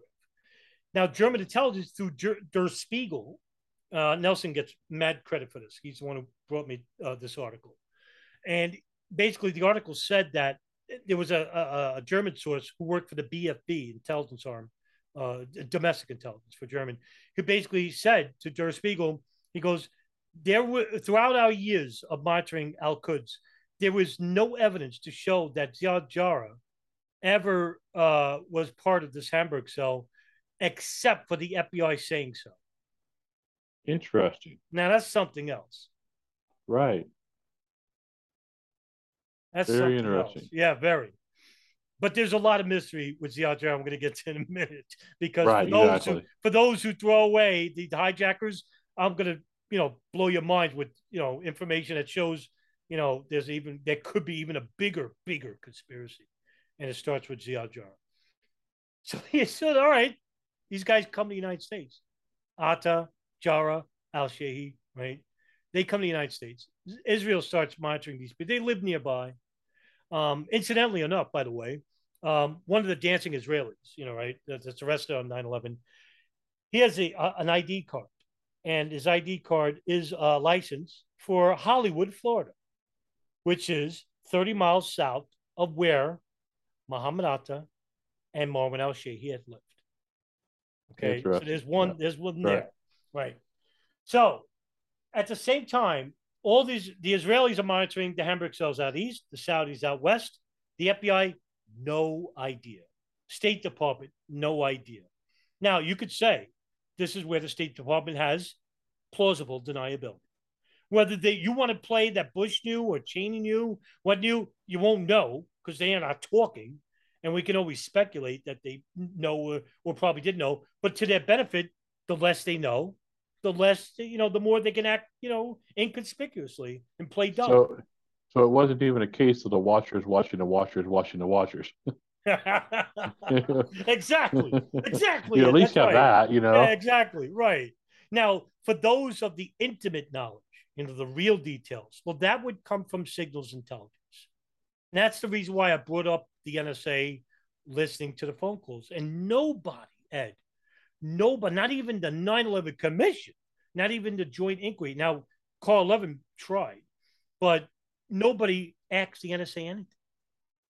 You would think that they would ask. Now, I've talked with uh, on, on Twitter with former senior executive of the N S A, Thomas Drake, and he basically said to me once that the uh, the N S A let the C I A take the fall, the fall. So they didn't, nobody got fired, so to speak. They laid down the sword regarding the commission inquiries. You know, right. They basically got, you know, directly, you know, Carl Levin tried and Tim Romer and Richard Benveniste, but they didn't go far enough. But there wasn't enough pushback. Hey, wait a minute, you know, why didn't this information be shared? They should have asked the N S A, hey, wait a minute, what'd you learn about those signals intelligence? Well, we can't talk about that. Well, somebody did, Ed. Right. It was Thomas Drake. Thomas Drake, according to him, basically said that the N S A, throughout the years nineteen ninety-two to nineteen ninety, now we're talking about Bin Laden's satellite phone, so we got to start from ninety-two, the Yemen hub, that starts in ninety-six, ends in two thousand one. So let's just say from ninety-two to two thousand one, that's ten years of phone calls. According to Thomas Drake, I'm not making this up, according to Thomas Drake, he says that the N S A had collected so much metadata alone, just them alone, that they could have prevented nine eleven altogether, just them alone, if it was shared with anybody. Wow. So there was this, there was Thomas Drake later, and I covered this in an article too, and so has um, uh, Ray Nowlowski and John Duffy and Kevin Fenton and Paul Thompson. They have written about Thomas Drake showing uh, Maureen Baginski, Signals Intelligence Director, the N S A, uh, all the metadata that was shown. And he says, you know, we accumulated this. And the first thing she says to Thomas Drake, Tom, I wish you hadn't shown me this. I wish you hadn't shown me this, yeah. Why? Yeah. They no longer have plausible deniability. Plausible deniability, yeah. Exactly right. So now the thing is what was said. Now the N S A made an excuse, Ed. We didn't have the manpower to describe the data. Bullshit. Because they heard about the fucking Malaysian summit meeting on the phone. They heard about um, uh, them leaving the United States because they were uh, listening to Hazmi's cell phone. They were listening to the phone calls of al-Mihdhar. Barely, I think he placed six of those.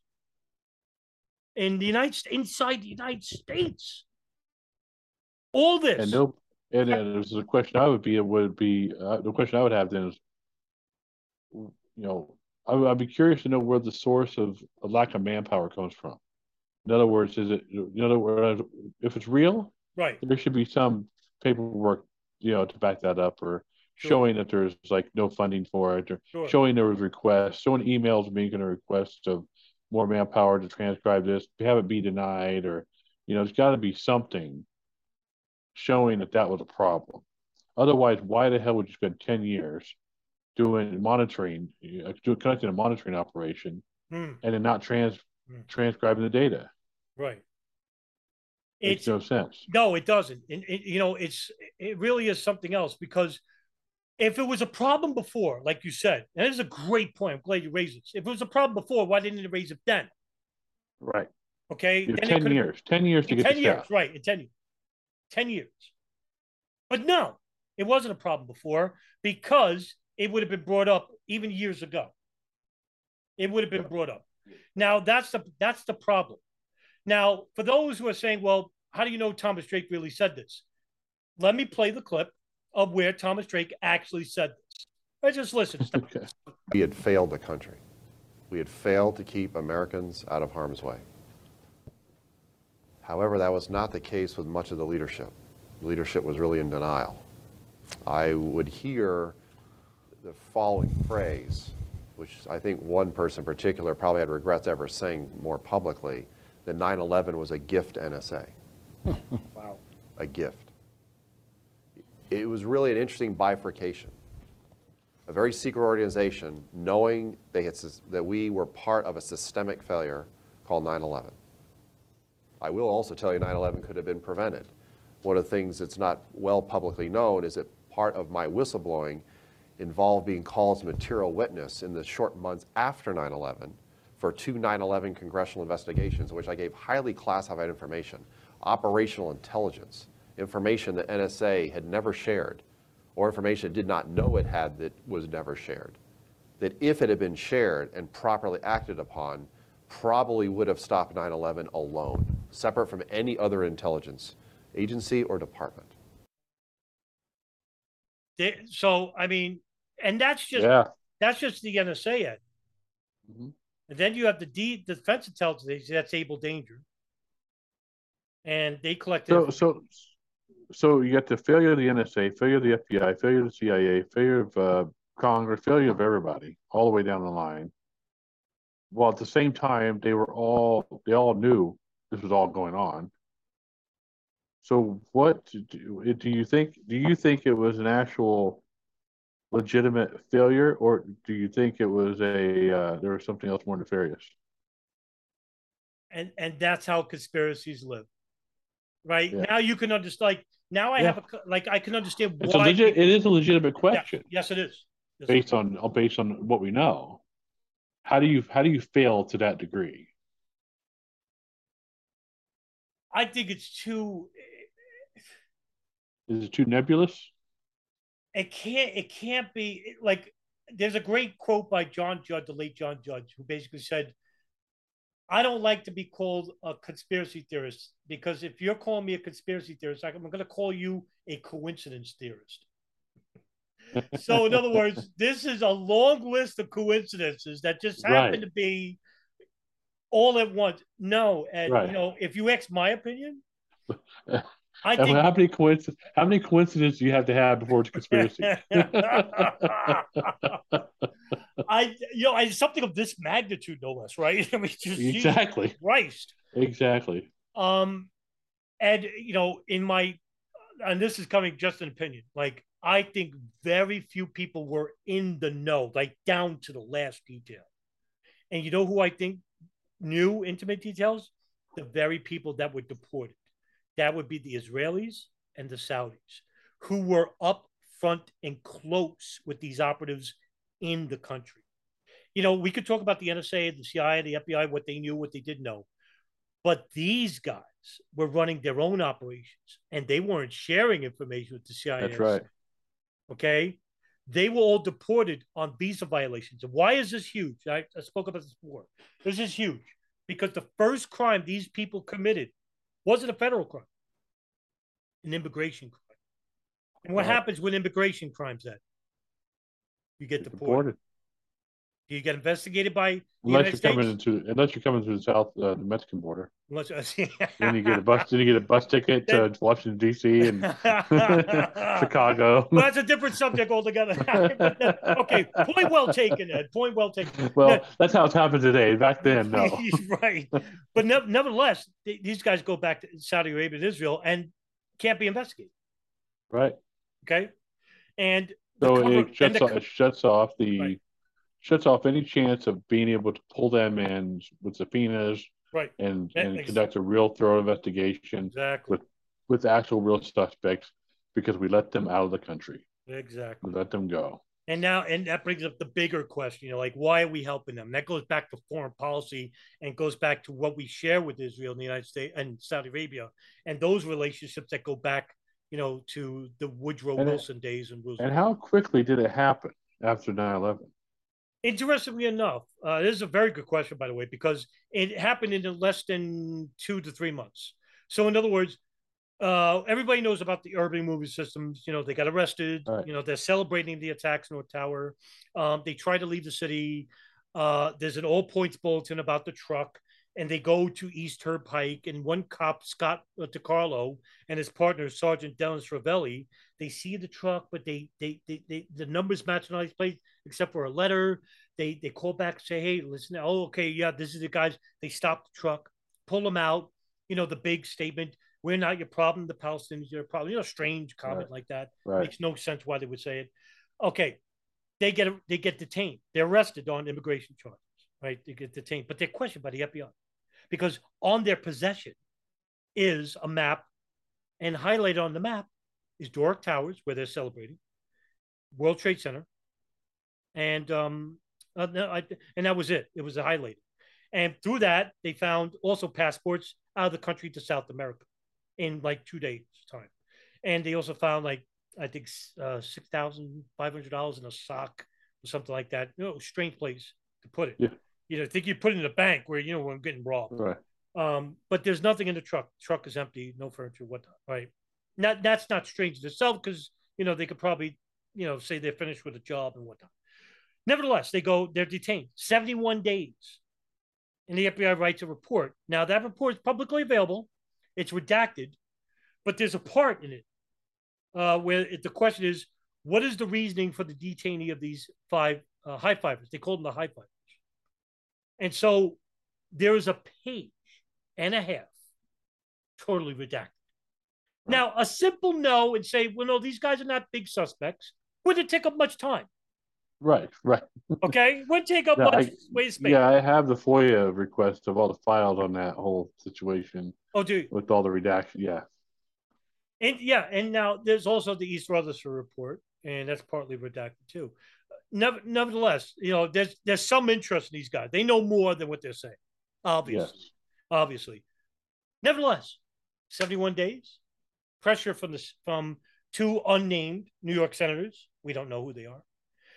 Tell Alan Dershowitz, who's acting as a mediator, of course, scumbag. And the pressure comes from, of all people, Dov Zakheim, who was the comptroller, United States, dual Israeli citizen. A uh, lot of shady uh, background with this guy. Yeah. Pressure. Jewish. Uh, you got Dov Zakheim's Jewish. Yep. You got uh, Alan Dershowitz Jewish. Israeli Jewish. Exactly. Jewish. Exactly. It's like, yeah. it's like, come on. It's, it's like, yeah, there's a, there's, there's a connection here. You know, it's not anti-Semitic to say this part uh, right. because it's for the historical record, right? Mm-hmm. These guys are deported. Not only them, two others in Pennsylvania. And these are the guys nobody ever talks about.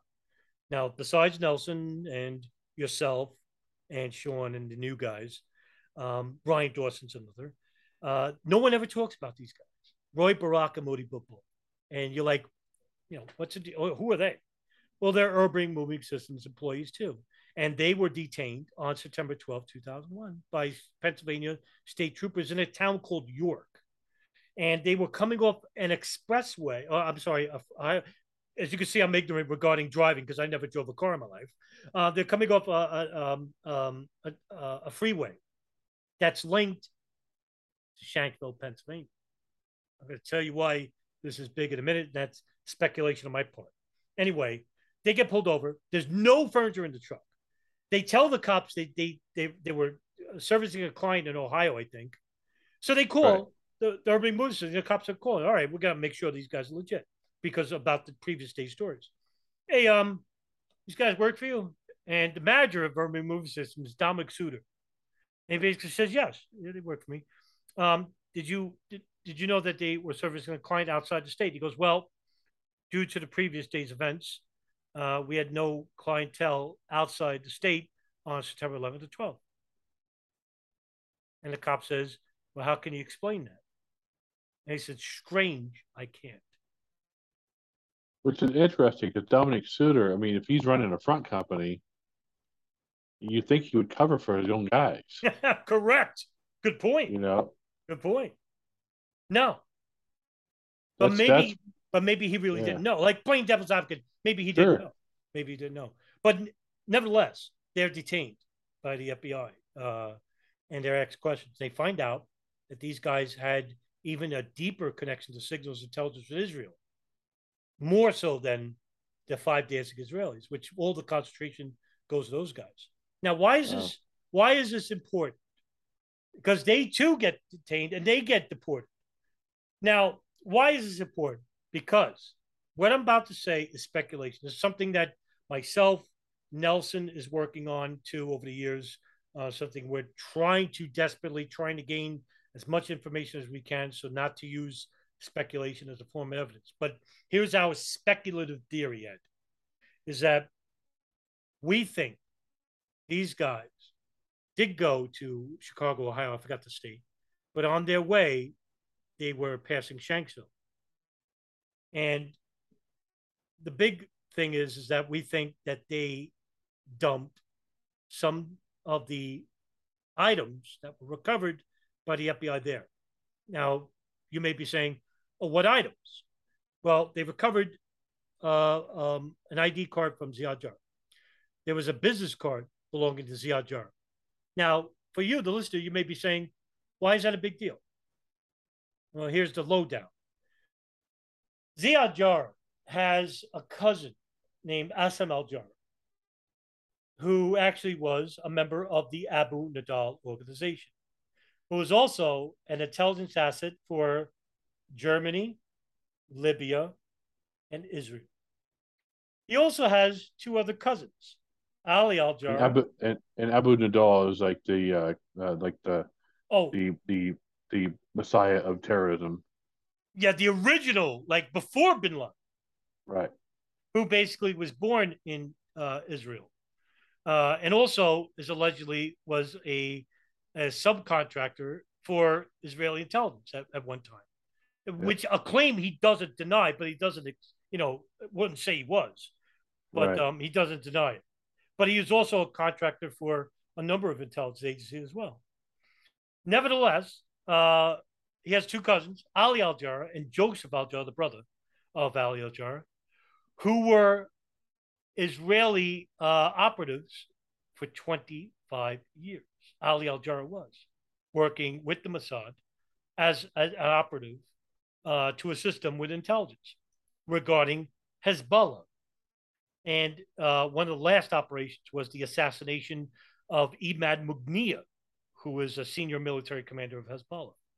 And because of that assassination, they found out that Ali al-Jarrah might be, because he had detailed knowledge of Ahmed al-Jarrah. And the Mossad and the C I A basically drone striked Ahmed Mughniya. And very few people know Ahmed Mughniya, where he was, and Ali al-Jarrah. They, they just possible um, elimination. They said, all right, you know, well, they found, and Hezbollah basically arrested Ali al-Jarrah. Found out he worked for the Israeli top twenty-five years. His brother, Joseph al-Jarrah, helped him for ten years. Humongous. What we're trying to show is that here we have a family that has connections to not just the intelligence community abroad, but also with Israel. Now, here's our working theory. Me and Nelson like to think that, like I said, speculation here, just to repeat, we think that Ziad Jarrah was actually an Israeli mole working alongside the Hamburg cell in the plane's operation and gained intimate knowledge about the operation. And basically was down to the last, even the day itself. Went to the airport because he was there. I mean, we have people that could put him there. He had a boarding pass, but we don't think he got on that plane. Now you may say, wow, you're making a remarkable statement here. And it is a remarkable statement. And there's very little evidence to show this, but hear me out. Um, if you listen to the phone calls of Flight ninety-three, something that unfortunately, Ed, the Truth Movement thinks are fake. Right. There are six phone calls, two from flight attendants, four from pastors, that basically say, hey, we're being hijacked, and it's three guys. Ed, what does the F B I and nine eleven Commission say? How many hijackers are on Flight ninety-three? They were saying there was uh, there was like four, if I'm yes, right. That's right.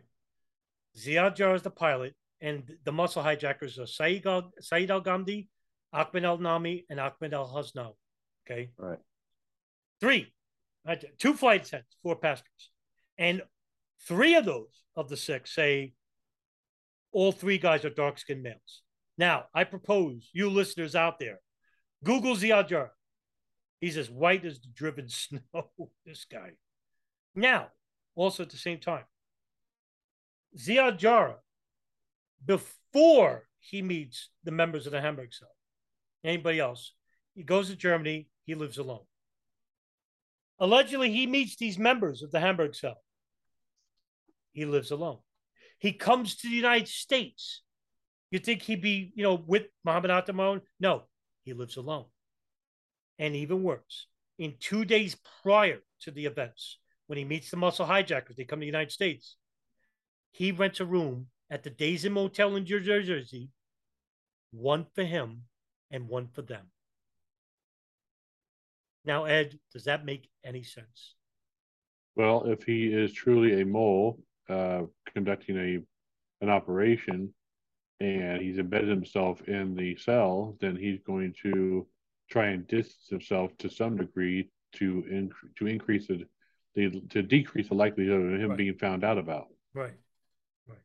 So that, being able to keep that distance to some degree will will help the, uh, yeah, it will it will it'll help prevent suspicion.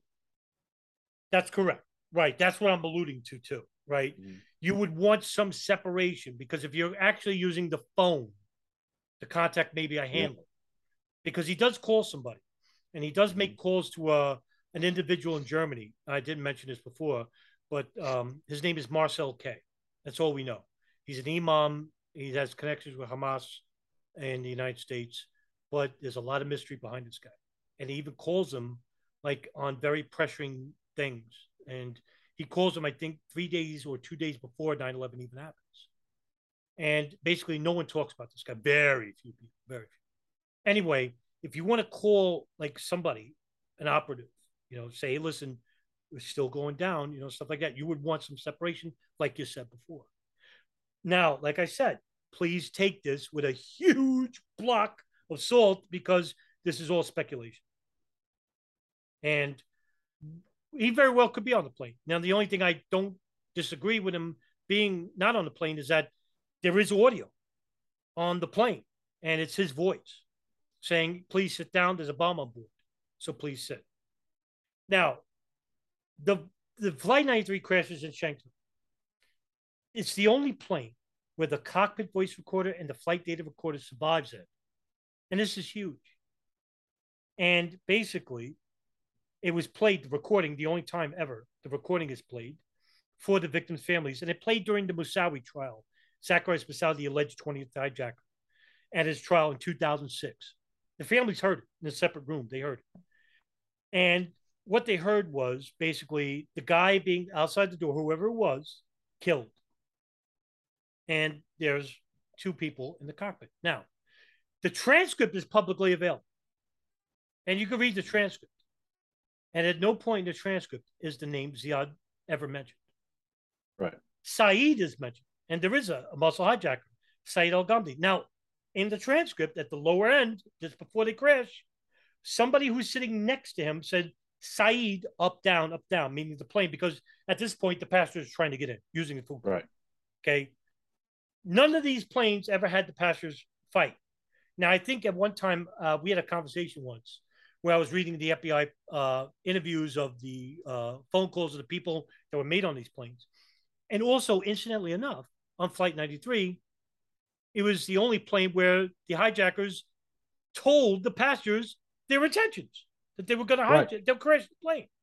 Right. Now, you would think that that would be the last thing you would do to cause right. not a ruckus to come back, because in Flight eleven, Atta says, we're going back to the airport. Okay, yeah, because in other words, we don't want you to fight back. Right. That wasn't the case with ninety-three.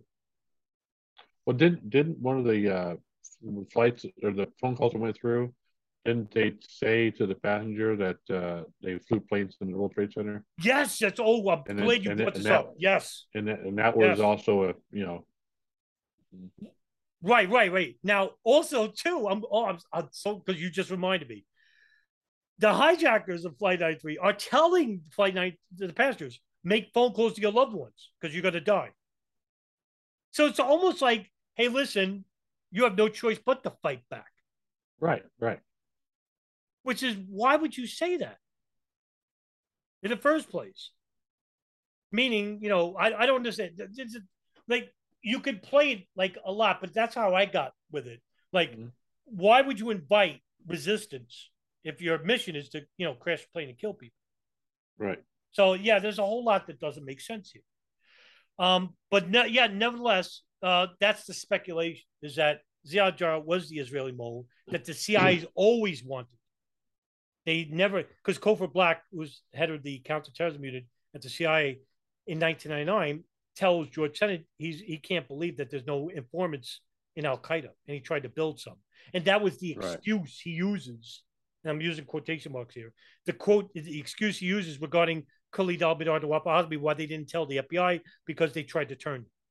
Right, because it's much harder to get some some uh, some recruit from Ohio who's uh, who looks about as about as American as you can possibly get than it is to than it is to get somebody who's an Israeli embedded into the Middle East, uh, you know, those moles and the, into those organizations. Yeah, truth, truth, all the matter, you know, and um, yeah, and and look, that is that is just what we just talked about here.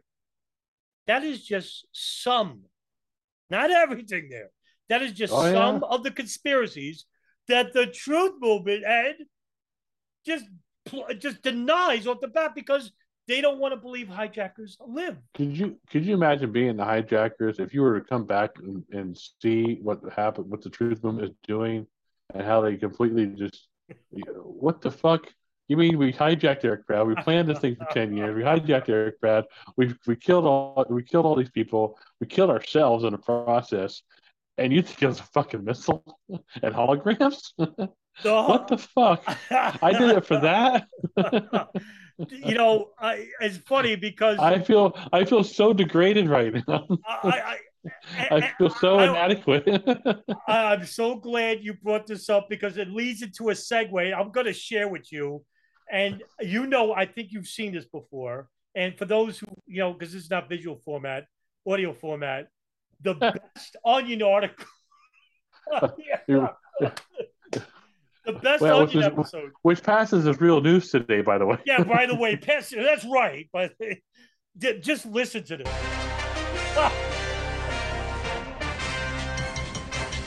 A new book called The Truth About September eleventh claims to present evidence that the destruction of the World Trade Center was not the work of terrorists, but was in fact perpetrated by the U S government.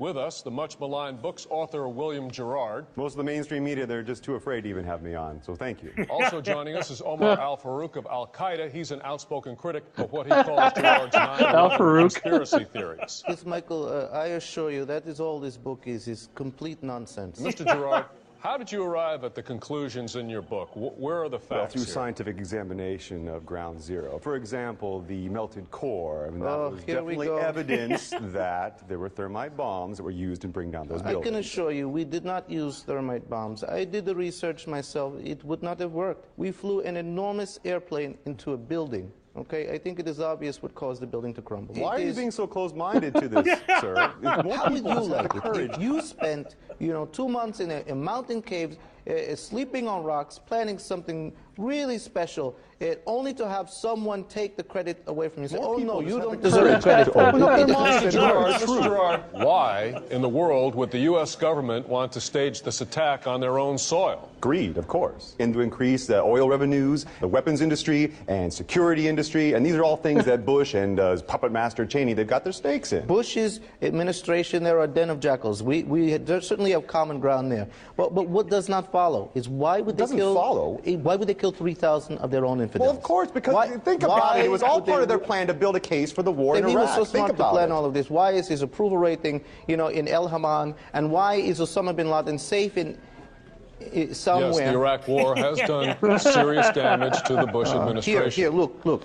I have uh, names, phone numbers, everyone involved in this. You've got to be kidding. Okay? Names and phone numbers. I, I have here the the voucher for the lessons, for the flight lessons. This is obviously our, our forged documents. I mean, come on, did President Bush give you these himself? I work for Bush. Most Me and Bush, we go out, we hang. He goes, hey, we're going to forgery, which is rubbish. Talking to you is like talking to a girl. This is the kind of thing our government does. I mean, let Mister Farouk of Al-Qaeda speak. I have a suggestion for you.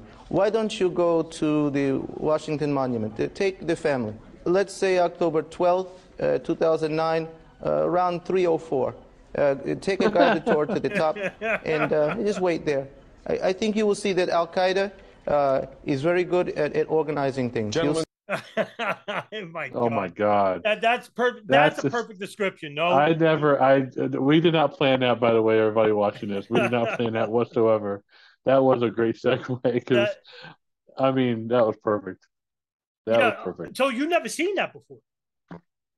Never. Yeah. Oh no. Never and, seen that. Yeah. But the only reason yeah. why is because what you said before about um, you know, Al Qaeda not believing in hijack. I said, well, that leads to the great. Uh, I, yeah. That was. That was perfect. I think that's. But at the same time, man, you know, it, it's criminal almost. Oh, like it's, it's, a, it's ridiculous. Yeah. I mean, it's like yeah. You, take away all the credit from the real hijackers and feeling all feeling all like inadequate and right, like, right, right. You know, all that planning for nothing. It's like they still don't believe we did it. But now, all right, now this leads to a bigger, wider question. All right, C I A, N S A, F B I, Israeli, Saudi intelligence. If they really held back information and allowed these attacks to happen, for what for? All right, what for? Now it leads into the bigger conspiracy of all, and that is foreign policy. Our foreign yep. policy with the Middle East, foreign policy guidelines of the eighties and nineties that come to fruition, not exactly, not precisely, but generally uh, uh, uh, came to fruition. And that well, is... You had the end of the Cold War. You're, you're right. So, we had to replace it. Yeah. Right. And that is religious fundamentalism, which is not a description of Islam as a whole. So who benefits, right? Well, obviously, the military-industrial complex from this uh, perpetual state of war, Israel, yeah. because of the preconceived enemies that of the Arab world, and Saudi Arabia, who has a religious war with uh, countries like Lebanon, Syria, uh, Iran. And basically what this did for, uh, in terms of hegemony in the region, well, it destroyed it forever. And we what happened? Well, after nine eleven, who did we invade? Did we invade Saudi Arabia? No. no. Iraq. Iraq, Afghanistan. Afghanistan. Yeah. Yeah. And then later, under the Obama administration, Hope and Change, by the way, Syria and Libya. Syria, yeah. Right. The only country we didn't go to war with was Iran, which is a much more formidable country. Nevertheless, all this, even after all this information that we were talking about today in this episode, uh, goes completely under the rug, helps out the perpetrators of holding back the information, for allowing these attacks to happen and then benefit afterwards. And at the same time, perpetrate the fringe aspects which cover and blanket most everything we said today. Oh, yeah. Yeah, that's, and that's the tragedy of it. That's why the nine eleven Truth Movement is not a movement. It is, should be called the nine eleven Truth Not Going Anywhere. Not going anywhere. So, Ed, uh, you know, I'll wrap it up here, but I really want to get your thoughts now. What is your opinion about the future of the nine eleven Truth Movement? Do you, do you see any revitalization, or will it be just, will it die out, or will it just keep perpetrating Bailey alive with these fringe conspiracies? It's going to be, um, it will die out. Nothing will ever happen from it, in my humble opinion. Not the way it's going now. If you don't, if you don't start paying attention to stuff like we're talking about today, nothing mm-hmm. will ever happen. Okay, let me let me follow up with that. If if you could change something within the Truth Movement, what would you what would you change? What would you like to see? If, if I could change something within the Truth Movement, I, I would love to have seen this type of information we're talking about today be incorporated into the dialogue, without it being given a separate and distinct sort of um, designation. In other words, it's viewed, oh, that's that over there. Oh, this is this over here. And it's all the same. It's all should be incorporated, not not separated like, oh, that's oh that's that angle. This is this angle. And and there, we don't pay attention to that over there. We we pay attention only to this because this is easier. And, you know, so if I could change that and actually have people who are honest and and willing and wanting to get to the truth of the matter, no matter where it takes you, mm. that's what I'd rather see. I want to see a movement that isn't afraid to tackle complex and difficult issues, and uh, especially when it comes to geopolitics. I, I share that commonality with you, and I would like to see a concentrated effort on the geopolitical aspects of nine eleven, because I think that aspect of nine eleven is so horribly maligned by the worst uh, fringe theories. And I, whether you want to say that was on purpose or not, you know, it's a matter of debate and argument. But one thing is for certain is that the anomalies that we shared with you today uh, has basically gone unnoticed or acknowledged, mm-hmm. unacknowledged by the one movement you think would basically try to uncover the truth, and that's the nine eleven Truth Movement. Mm-hmm. And originally, the Truth Movement wasn't impaired by fringe conspiracies. They actually, they didn't even call themselves a movement. They were the Jersey Widows. Right. And because of them, they forced the government to create the nine eleven Commission and the Joint Inquiry. Yeah. But ever since then, it just devolved right into fringe aspects, ridiculous, ra- irrational theories. Now, like I said, whether that was manufactured or not, I could probably somewhat agree, but I think ignorance too plays a huge part. And also, you bring up something that I didn't take into effect, uh, and then you persuaded me later on, was that intellectual laziness, that people don't want to do the work and study. And, and mm-hmm. uh, I would, you know, think that that wasn't the case, but unfortunately, I think you're right. Um, maybe I, I would like to. I would like to see at least one of the main players. Well, not not any one of them, but one of the main players, like Richard Gage, for example. I would love to see him actually tackle the geopolitics head on and actually make it part of his criteria, make it part of his uh, his uh, presentation. Learn it. Yeah, and I, he, has, I, he, he has a big voice. He has a big, you know, he, he's he's known. So it's like, you know, but he he doesn't. He, he just caters to his known audience, and that's the problem. Right, and this is something that you you have constantly brought up to him, and you've actually talked with him. And I know that mm-hmm. you once tried to get me on his show, and he said no, and um, basically uh, that he has on like these guests, or you know, that repeat the you know these ridiculous theories and whatnot. And no, I you know I don't know Richard Gage personally, and I won't attack his personality. He could be a nice guy, but my only critique of him is that he continues to pander to these, you know, these outrageous theories. And, um, yep. you know, it hurts the truth movement. And why, you know, I, you know, I, I addressed this before, you know, like, why do you critique Gage and Barbara Honegger and all these people? And it's not because I'm, you know, pretentious asshole, all right? I'm, I'm doing it because the stuff that they're sharing is actually hurting the truth movement, right, not helping them. Exactly. And um, I like to try and right the ship, so to speak, even though I'm a small mm-hmm. channel, but I like to try and give the effort there. But um, Ed, this is a great discussion tonight. Yeah, man, it was, it was more fun. Of a laid back. Yeah, listen, you know, I, I I love having these discussions where it's more of like, you know, just not a constructed discussion and conversation. I think we should have them more often. But um, thank you very much for coming on tonight, Ed. I really appreciate you coming on. Oh, thanks, man. Appreciate it. Anytime. And um, I'll see you guys after the anniversary. Thank you very much for tuning in. Adam Fitzgerald at The Darkened Hour.